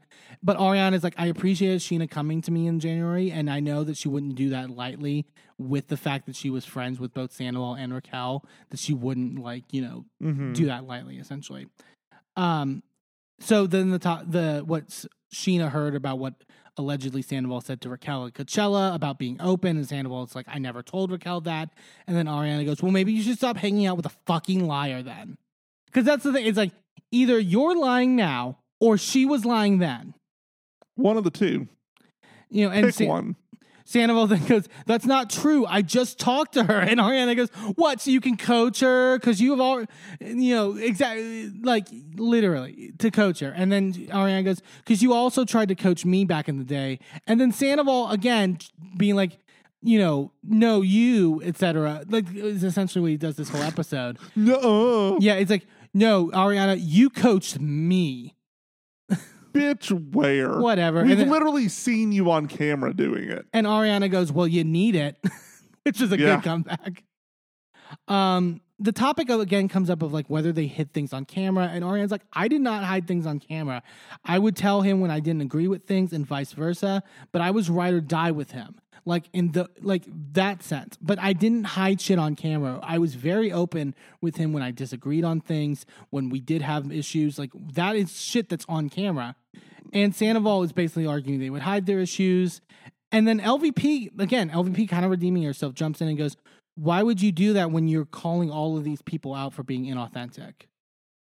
You literally constantly critique everyone's authenticity on this show, but then you're the one literally doing And he's like, Well, yeah, yeah, no, no, no, you're right, you're right. That's why he's basically like, That's right, you know, you're right. And that's why I had the conversation with the producer that we saw. Like, That's that you totally staged. you you know because I'm such a good guy who wanted to you know correct my mistake for fucking eight years. Convenient. This was the time you wanted to correct correct the mistake when Yeah. you were having the fucking affair Right. because you clearly, like you said, you he clearly wanted to set the narrative. Yeah. um, you know, Ariana would tell me all the time, you know, you know, these people, we those people don't deserve our issues. Talking about the ever, other castmates, they don't mm-hmm. deserve our issues. They weren't, they're not trustworthy people. It's like, no, motherfucker, that shit you said. That's literally like when he was saying it, I was like, that's not her voice. That's your fucking voice. Yeah. I literally can hear that in your fucking voice, dude. He might as well have said dipped out. literally. like literally, what are you talking about? And Ariana and Andy both kind of like double team because she's like, but you've talked. I mean, Ariana's you've talked about your intimacy issues on the show, your body issues. Like, yeah, she's like, yeah, I've literally discussed all those things. And then Andy asked Tom, okay, so if that's all the case, Tom, then like, why? What weren't you showing? And Ariana goes, the cheating. And that's exactly it. yeah. The thing, yes, Ariana protected Tom in certain ways and protected the relationship. We're not denying that. But what was she protecting? What were the things that she wasn't discussing or was giving him passes on or was shutting down conversations of? Him cheating with Miami Girl, with various other people, like various other Dallances, the mo- anything that made him look bad. Yep. The intimacy issues they had talked about for seasons. Yeah. Like Literally all the way back to season four. I yeah, think. it's like the, it's like that's the manipulation of this thing is that like he's trying to now spin this as if this was her master plan, and it's like no, the only moment she did this was to protect you Mm-hmm. and uh, at your guidance. Santa was like, you know, it was to the question of what they kept off. It's like, you know, the connection stuff, and you know, we both could have addressed it better. Again, he makes these vague proclamations that have no actual like examples or merits. Or Also, anything. just the the way that you're saying that is you could have addressed it better. So it was addressed. yeah, So it wasn't being hidden. yeah. Just literally shut the fuck up. And Ariana's like, you either address it and repair it, or you break up. It's like I said before. And Sandoval's like, I did that. You didn't break up. No. You shouldn't fucking do that. And to claim that you would, and 'cause- but he's trying to say like, but I addressed it, and Ariana goes, you addressed it after you were fucking other people. What Yeah. don't you get about that? You know, and uh, well, Ariana's done it, and it's just like, I'm not looking at you anymore. You disgust me. And goes, you can talk to the side of my head. you know, and Sandoval, this is where Sandoval then starts to use this again. Where like, you know, this is what I'm talking about. You're so condescending to me. You say like, oh yeah, you're so dumb, Tom. And at one point he goes like, oh, you say like, oh yeah, your brain don't work too good. And Ariana literally goes, you made that fucking joke. Like he's Yeah. literally like, he'll like he's literally Ariana's literally like, I have never honestly called you. She on. I, I'll say this as an outside perspective perspective of your guys' relationship.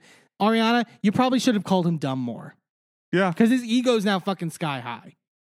But he, she's like, I literally never called you dumb maliciously, and the one example you're pointing to is literally a joke that you have said about yourself that I was then like callbacking, and you're acting as if I was maliciously telling you that Yeah. you're a fucking piece of shit.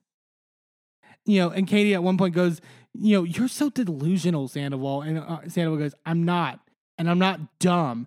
Ariana goes, I never said you were dumb until today because you're acting dumb today. Yeah. And and then Ariana goes, and you know what? I'm gonna use your tactic that you told me about filming this show, where if someone says anything wrong about something wrong about you, you never let them finish a sentence.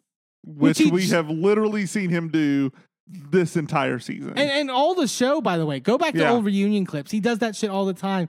And then Sandoval, this is you. Uh, he goes, "No, what I said was," and then he stops himself and goes, "That was your tactic. That was your tactic." He literally was about to say.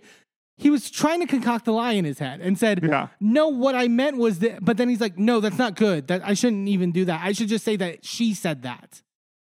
yeah. Well, I mean, pro- she probably misquoted him. Like, it was probably close enough that it doesn't matter. Yeah, it's like I don't But need the exact it- quote. But he was, his initial response was, oh no, I'm going to correct you because you're wrong. Yeah. Yeah. And then, it, wait, no, me correcting you corroborates your story. Shit. I've got to come up with something. but he's else. also like, I'm being accused of of turning shit. So my what I know what to do now. I'm gonna accuse you of turning shit. right. Like you're the actual narcissist, Ariana. Whatever. It makes no sense. And then he goes, "That's that was your tactic. That was your tactic, motherfucker." And then LVP goes, "Did you just call her motherfucker?" and he literally like shrugs at LVP, like, "Whatever." No, not whatever. When, especially Ugh. when it comes to like Ariana talking about how you've spoken to her, and you're claiming that you're the one who's like verbally abused in the relationship, Sandoval, and you're gonna call her a motherfucker in this moment, really isn't helping your case. Yeah. And and honestly, blowing off Lisa like that, like it's one thing when she's like trying to defend someone who's indefensible, but when she's literally trying to hold you to task and you blow her off like that, Yeah. her name is on the fucking door. literally. This It- is especially her when show. you're only five percent in her fucking restaurant. yeah. So that she actually bought you out of and just let you keep your 5% at share. least James is DJing other places, and Lala has her own business. Yeah. They have a little more wiggle room. Um, Andy gives Scheana this. Andy's like, so before you go, Scheana, I have this paperwork that I need to give you. And then we flash back to the one-on-one with Raquel, and basically Raquel says that like, I regret ever filing the restraining order. I've been trying to get it repealed, and here's the letter filing the dismissal that you can give to Scheana. Which I was like, does it take that long to fucking, as the person filing the restraining order, say I don't want this restraining order anymore? I mean, it depends on how backed up the court is. But also, you how- have to like get in in front of a judge to do it. But also, this was less than a month period or whatever, like since the punch happened. So like, yeah, it's like I don't know. It I, should- it just seemed like bullshit. It seems like she wanted to get out of the reunion and then couldn't get out of the reunion and Yep. got a bunch of bad press about it. So now she's reneging. Yep. And then she so- so Andy gives her the paper with the um the, the dismissal, and everyone starts cheering. And Ariana goes, "I'd rather she didn't. Honestly, we don't need her, need her anywhere near us." So Mhm. there's that. And then Lala is like, you know, obviously I know you want to fight this Scheana and and take it to her, but you know this court system is a bitch, and I'm so glad that you can be present for your kid. And Lala starts choking up, and so does Scheana, and starts full on uh, crying. And Lala's like, it's really taking a toll on her. And Sandoval goes, I totally get it. Ariana goes, shh. Stop. So good. Like I love every time Ariana just sh- like stop talking. This is not about you, asshole. you know that meme of Jamie Lee Curtis where she's yelling at someone and then stops and takes a drink of water? That's Yeah. what it looks like. That's what it reminded me of. Is the shh. And I we've made fun about Scheana's crying on this sh- like and she is a she's a very she's an empath. Um and she cried I genuinely got emotional in this moment. Yeah. Like I feel I genuinely like feel bad for Scheana and I understand why she was as emotional as Ariana because she was losing two best friends. Yeah. And it was something that was really traumatic for her in multiple ways. She talks about like, you know, in the last few weeks I've been dealing with the betrayal of my two, uh, my two best friends on top of the legal shit and goes, when I did nothing but take, and she's bawling when she's saying this, when I did nothing but take care of her, I gave her a home to live in when she didn't have anywhere to go. I was the sister to her that she didn't have growing up. And as she said, Ariana's also like, f- fighting back tears because what Scheana's describing is also what Ariana's been through. Yeah. So it's like it's real emotion. And the whole time we cut to the side by side of Scheana saying this to Raquel in her trailer watching this. Emotionless is not even the word. It's like negative emotion. She's literally like a Decepticon, just like just like vacant. Nothing's there. Yeah. Nothing is resonating with her.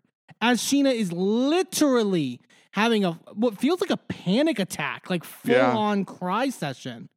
And is you know, Scheana says like, you know, I haven't been present for because of this. I haven't been present for my daughter, and my daughter's had to see me cry, and my daughter, who's like a newborn, was like was literally hyperventilating because she saw me having a full fucking breakdown over this. Mm. And like she was like, I made her promise to me not to do anything to me or to Ariana to put us in a position to where we would have to, you know. And she's like, I would never do this to you, etc. You know, and uh, Andy's like, you said that, you know, you even said on the show that you would be comfortable with Brock and her in the same bed. And she's like, yes. And it, and they cut to the clip of her saying that to Allie. And I, at the time, I was like, it's almost, it's also one thing to say that hyperbolically, but then she brings up like we were in Vegas and like Raquel didn't want to sleep in her room for whatever reason, and I was like, sure, come in, I'll sleep in the middle, but like, like, sh- you know, sure, do that.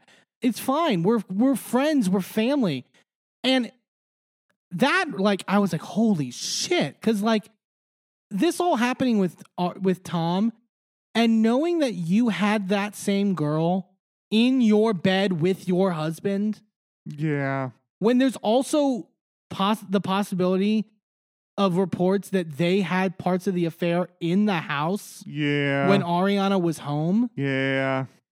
that's like I would be fucking sick to my stomach. Yeah. It's really fucking gross. And you know, and she's just bawling. And then we just cut to Raquel in her confessional.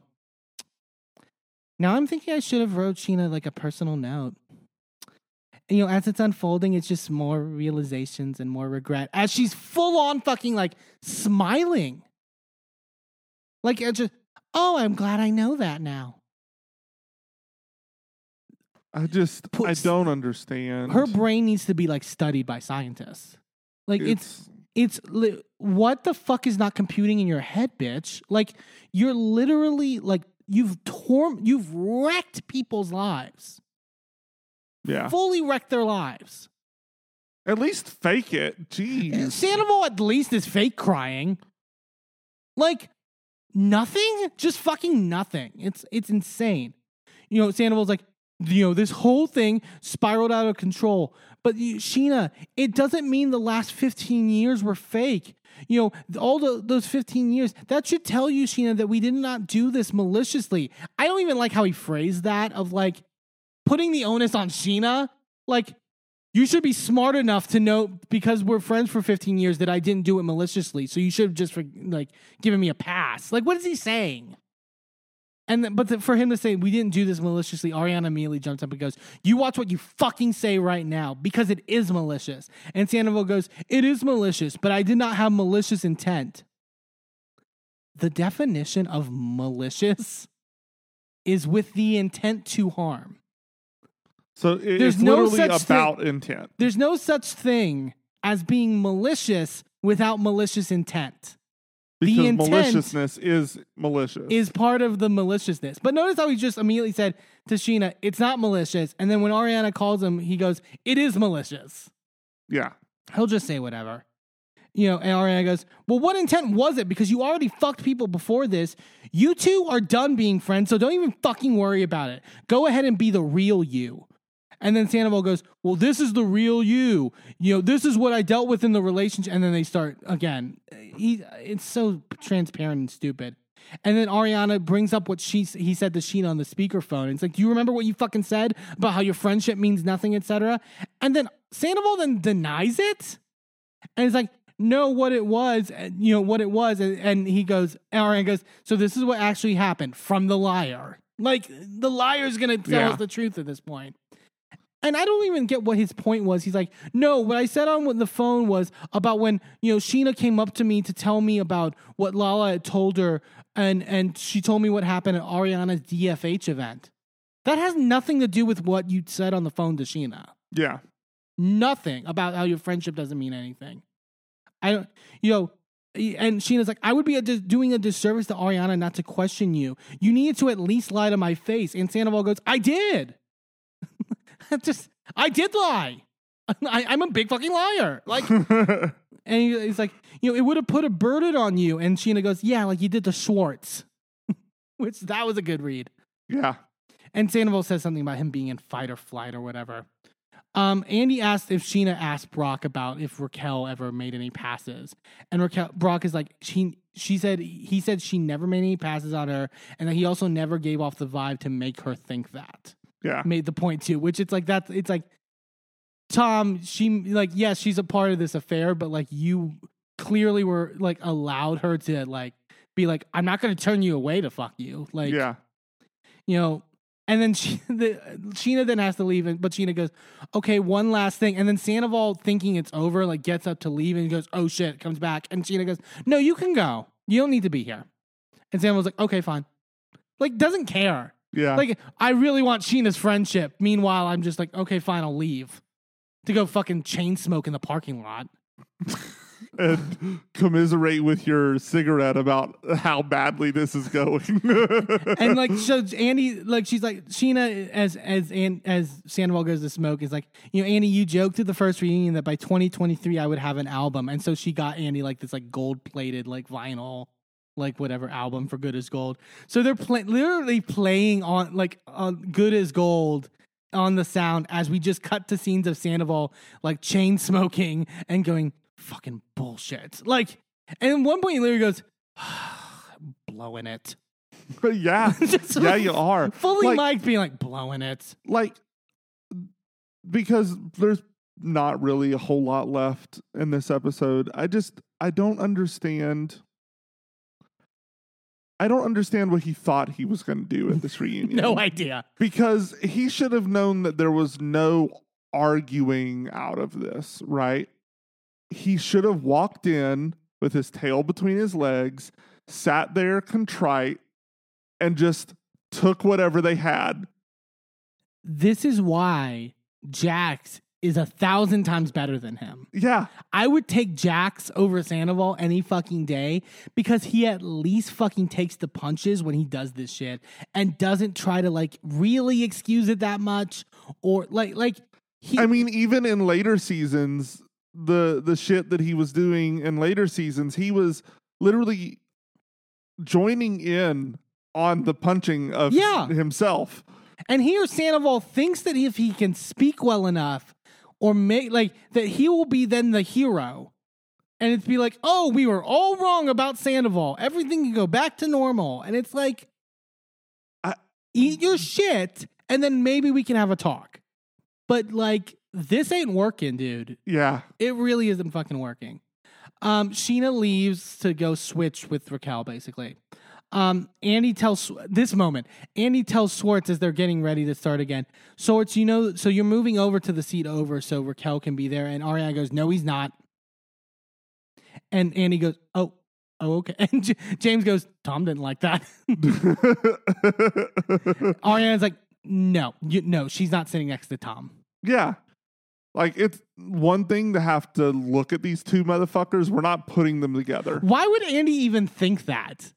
Like, I, I love you, Andy, but like, that is vicious to try to sit them next to each other. because in reality TV world, I get it. Yeah. He should have known it wasn't going to fly with the cast, but you know he you know that he had to try. Yeah. So before we bring Raquel out, we see more from Andy's one on one interview with Raquel. Holy shit, she's terrible at this. Like, this was such Awful. a this was such a mistake on Raquel's part. Should we get we get her line read of what she was told to say to start off? I know it's important for me to be he- to be here because I have to take accountability for my act. Like when her friend who was on Kristen's podcast, who was at the finale party, was literally like, I told her exactly what to say when she went out to the parking lot to talk to Katie and apologize. Like I literally like literally gave her word for word exactly what to say. And watching it back, she literally just regurgitated it Yeah. it's like that ever since that moment i can't unsee it Yeah. she literally has to have it written out for her to then memorize and then repeat Yeah. and that's one thing when like uh, uh, wh- It's one thing when you're in a pageant and you're re, like And you're giving thing- a rehearsed answer. and it's one thing and then we won't get into the full discussion of like whether she's on the spectrum or not it's one thing when you're just a person in life and sometimes you need that right. but when you're literally trying to defend yourself from an affair you've been a part in yeah. it's like okay you need to drop all that for like and like literally just show yourself yeah. you know A- andy asked when the sort of romantic stuff started and she's like we've been friends for a while and it got romantic from at the at the girls trip which is what clearly he's fed her. You know, and you know, he made me feel seen and heard for the first time. And he's like, So you never felt that with James? And she goes, No, I don't buy that. I, I personally don't buy that. Yeah. Unless she is that shrewd to like only be with him to be on the show. But you know, uh, Andy's like, it felt as almost like you thought there would somehow be like a way this could happen and you would still have like a path forward with Ariana. Yeah. And she chuckles and goes, Yeah, I mean, I think I was living my own reality, hoping it would work out. Why are you laughing? That's like this Andy's not funny. Andy's point is like that's fucking crazy. Like, like it makes you know. And Andy then asked, like, you know, Sandoval was saying stuff about how, you know, I, I, well, he goes, I think about all the red flags that Ariana seemingly kind of ignored the barbecue, the, you know, all the times where Tom was absent, you know, the him, the pool, the jacuzzi night when she was away and stuff like that hmm you know. And Sandoval said something about how she kind of didn't want to know. Is that, and he says, is that what you two kind of told yourselves at a certain point? And she literally goes, it seemed that way. She never pressed about it. She never confronted me about it. From what Tom told me, she didn't question him much about it. I just believed him, like, at, you know, she just like believed him at face value, you know, wh- of what he would tell her again, it's her fault. And he literally goes, It sounds like you're blaming her. Literally, that's what's happening. And she's like, At the time, and she doesn't mean like, she doesn't go, I guess it does kind of sound like that. Yeah, I shouldn't blame her. She goes, At the time, that was my mindset. And now I know, and now I know she really did want to know. And it was, and it was very deceitful. I'm very ashamed of it. So if she, one, why would she, like, I want to know this as if again, as if like someone wants to know their partner is cheating on them. But also the fact that she I'd rather it not be true. Like I just the she's framing it as if the fact I thought she didn't want to know, but now I know she wants to know, that's the part that makes me feel bad. Not the fucking affair? Why should why what's the difference in that of why it should make you feel bad? Yeah, it, the whole thing felt like you know how when you're um like 5 or 6 years old and your mom gives you an apology to give to someone and then you walk over with your hands behind your Yeah. back and you give the apology that your mom totally gave you word for word. That's what it sounds like. Oh, totally. It's like, and then you know Raquel talks about the night when and when Ariana called her, and she's like Ariana, and this is where she get she fully gives the game away, which it's like Sandoval, this is the worst fucking henchman to have. Like it's yeah, crazy. we we used to think it was Schwartz. No, it's her. no, she's actually worse than Schwartz. Uh, like at least Schwartz, you could tell he's lying, but he's pushing a narrative. Yeah. Like she literally is like, you know, Ariana begged me on the phone to tell her what happened. And at this point, we were going to tell her. We just wanted to get, and she does air quotes, our story straight. Jesus Christ. Basically, because he felt like it would hurt her if she knew how long this had been going on. So you were going to lie about the timeline. And she, she, and he goes, so you were going to basically try to trundicate the story to tell her. And she goes, yeah.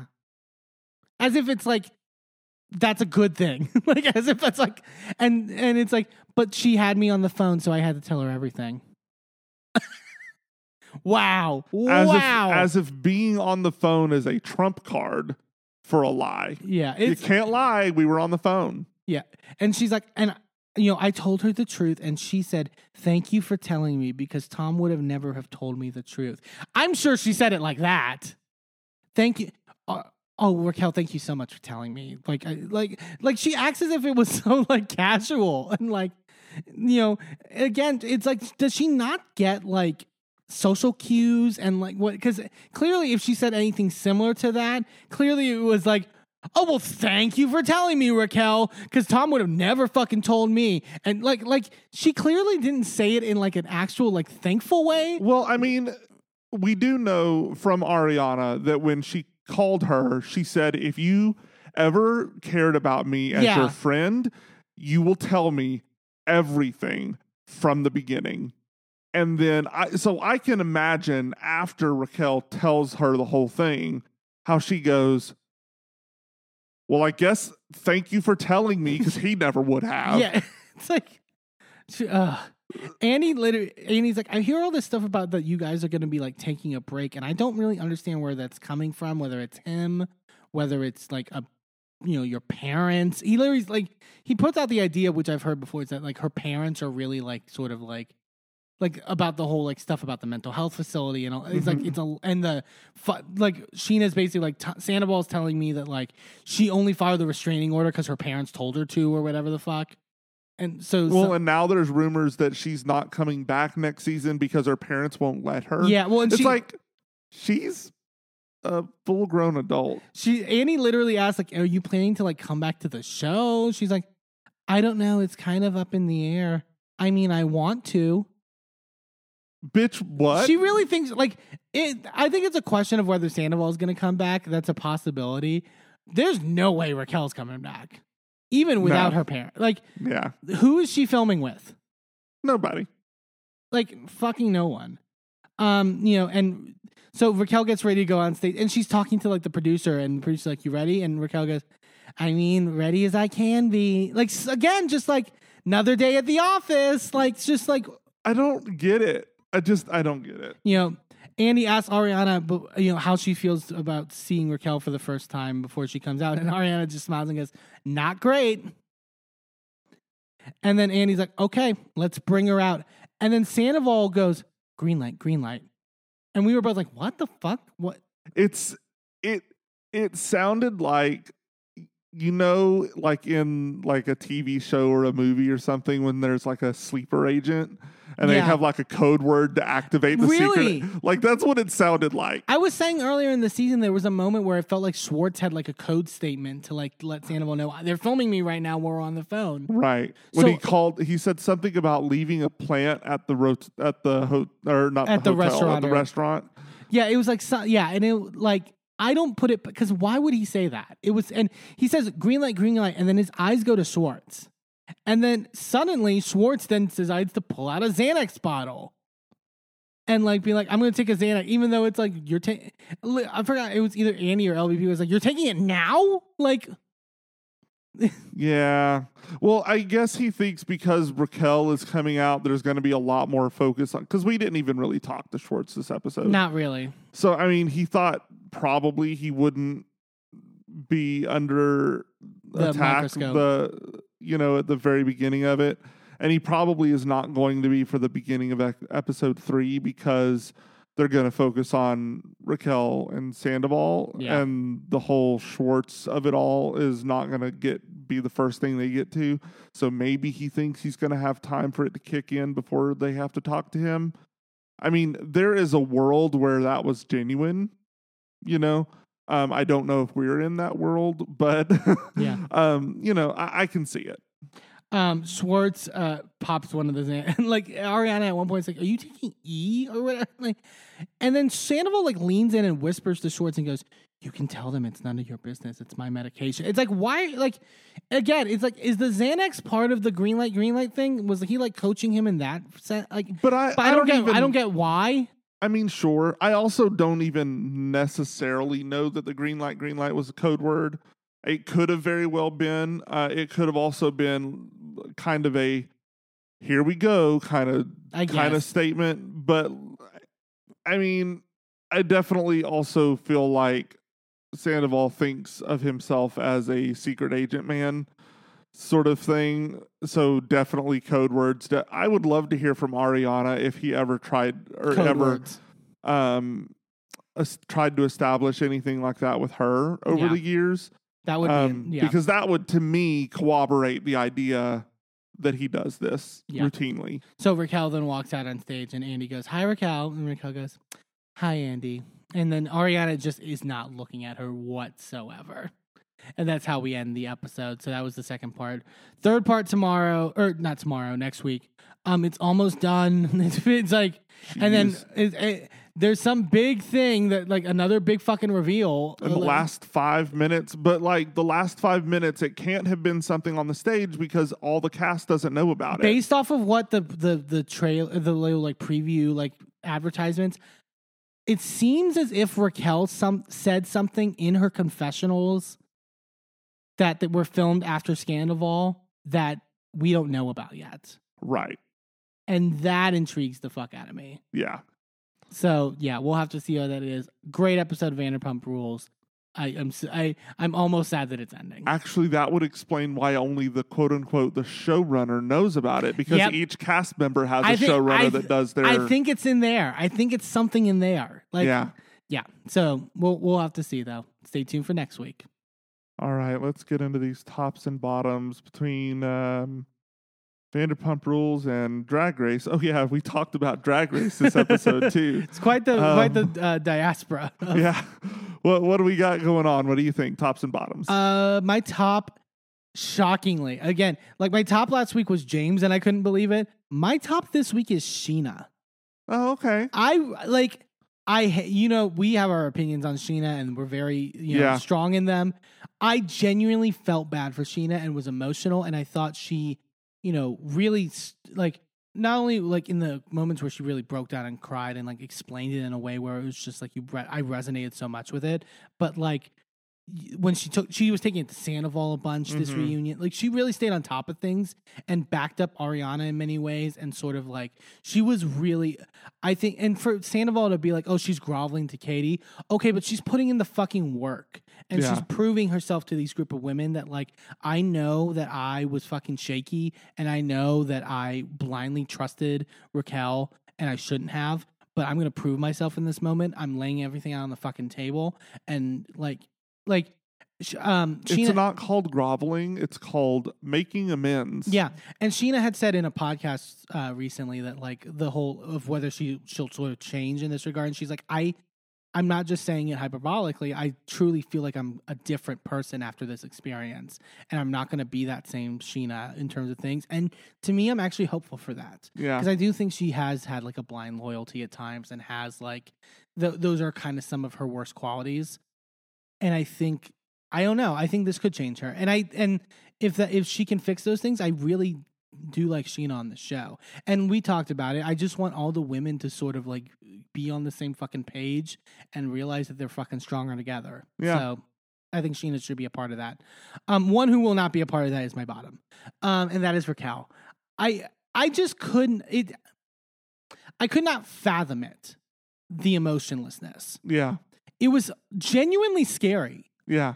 like and and we had this discussion too uh, like in depthly of uh, like what it could be and what it's based on and sort of like the analysis of like her you know whether it is something on the spectrum whether it is like certain you know but i it's just and that is a fascinating conversation to have but also it doesn't she's also 28 years old and she's and I'm and that's Yeah. not to say that people you know, but it's like she's graduated from college. Like she's a developed person who has had relationships on a reality television program, and like is like at a certain point, like you're a functioning member of society, and to act like this, Yeah. Like I am also on the spectrum. I'm also very autistic and I mean not to say that there's levels of autism. Um but like that's no excuse. I have empathy, like I can connect to people. I Yeah. have emotional reactions to things. This woman's like she may be very well be on the spectrum, but that is not the reason that she's cold and evil. Yeah, and Sandoval plays a big role in sort of like utilizing that. But I think she re- if she's ha- if she's genuinely in a mental health facility, like she needs to analyze that part. That part. And and, and I don't know if she, and honestly I don't know if she will if if what we're if if we believe she's in a mental health facility, right? Which I don't know if I do. Yeah, there is genuine questions. Like, but like, it's clearly like coping with sort of like, and I do think, listen, there was that report that they had to actually call the FBI about death threats. That is horrible. The idea that you're sending death threats to anyone is fucking ridiculous. Like, she does not deserve death threats. I don't like her, but she doesn't deserve death threats. Like the only person with any ground to say "I hope you fucking die" is Ariana. Yeah, but Like also like at she- that point, like it's she is- hyperbolic. yeah. It's not.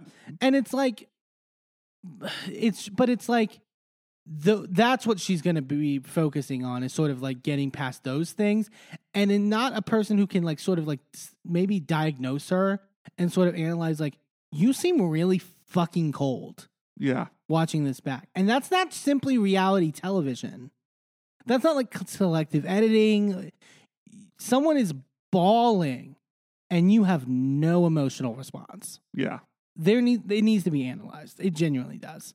But I, I'll get off that tangent. What about you, babe? What are your tops and bottoms? So um, I'm going to start with my bottom, which is the counterpart to the horrible person you were just talking about, which is the other horrible person in this situation, which is Sandoval. Oh my god. Um, I just thought like his gaslighting and his trying to produce things and like this whole clearly trying to manipulate the narrative and all of this stuff and coaching Raquel behind the scenes, all of this stuff, all of this toxic bullshit trying to cover up his fucking like you can't even call it a mistake. It's a fucking calculated move. This horrible thing he did. Yeah. Like it And there's the, no excuse for it and he just keeps showing his ass and he keeps showing what kind of disgusting human being he is. and that IUD comment too. Oh like, God, I had forgotten. Yeah, that was awful. That was uh, awful, disgusting, deplorable. Um, getting off of that soapbox because it it makes me sad, and this person makes me happy. My top is Jimbo. Yay. I really thought that Jimbo performed amazingly well, like not just for um you know, not just for her, but just in drag race in general, she is really doing things that other queens are not doing and bringing things to the table that other queens are afraid to bring yeah. and um, I really think that it sets her apart. And if they don't have to lip sync for the crown, I think that she'll win. Um, if That's they a big do, hope. Uh, yeah. If they do, um, here's hoping that they don't take just that into consideration. Um, not necessarily that she would be my pick. There's still a lot of season left to go. Um, she's up there. She she's one of the people that I think absolutely could win it. Um, I also secretly kind of hope that Alexis Michelle is up there at the the very Okay. end because I really loved her on her season. I love her in this season. It does help that she's fucking hot I out was of about to say. Um, you know, I stand the pretty ones. Mhm. I mean, so I- I just I don't know. I um I I hope good things, especially after Jimbo's. This is her third season on Yeah. something, and she was done so dirty on UK versus the world. I mean, not She deserves to at least make a finale. yeah.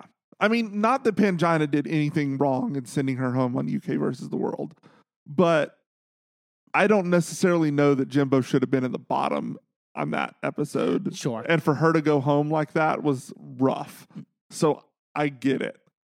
Um, I don't know. But anyway, here's hoping that she ends up at the end and can really show off more of who she is all season.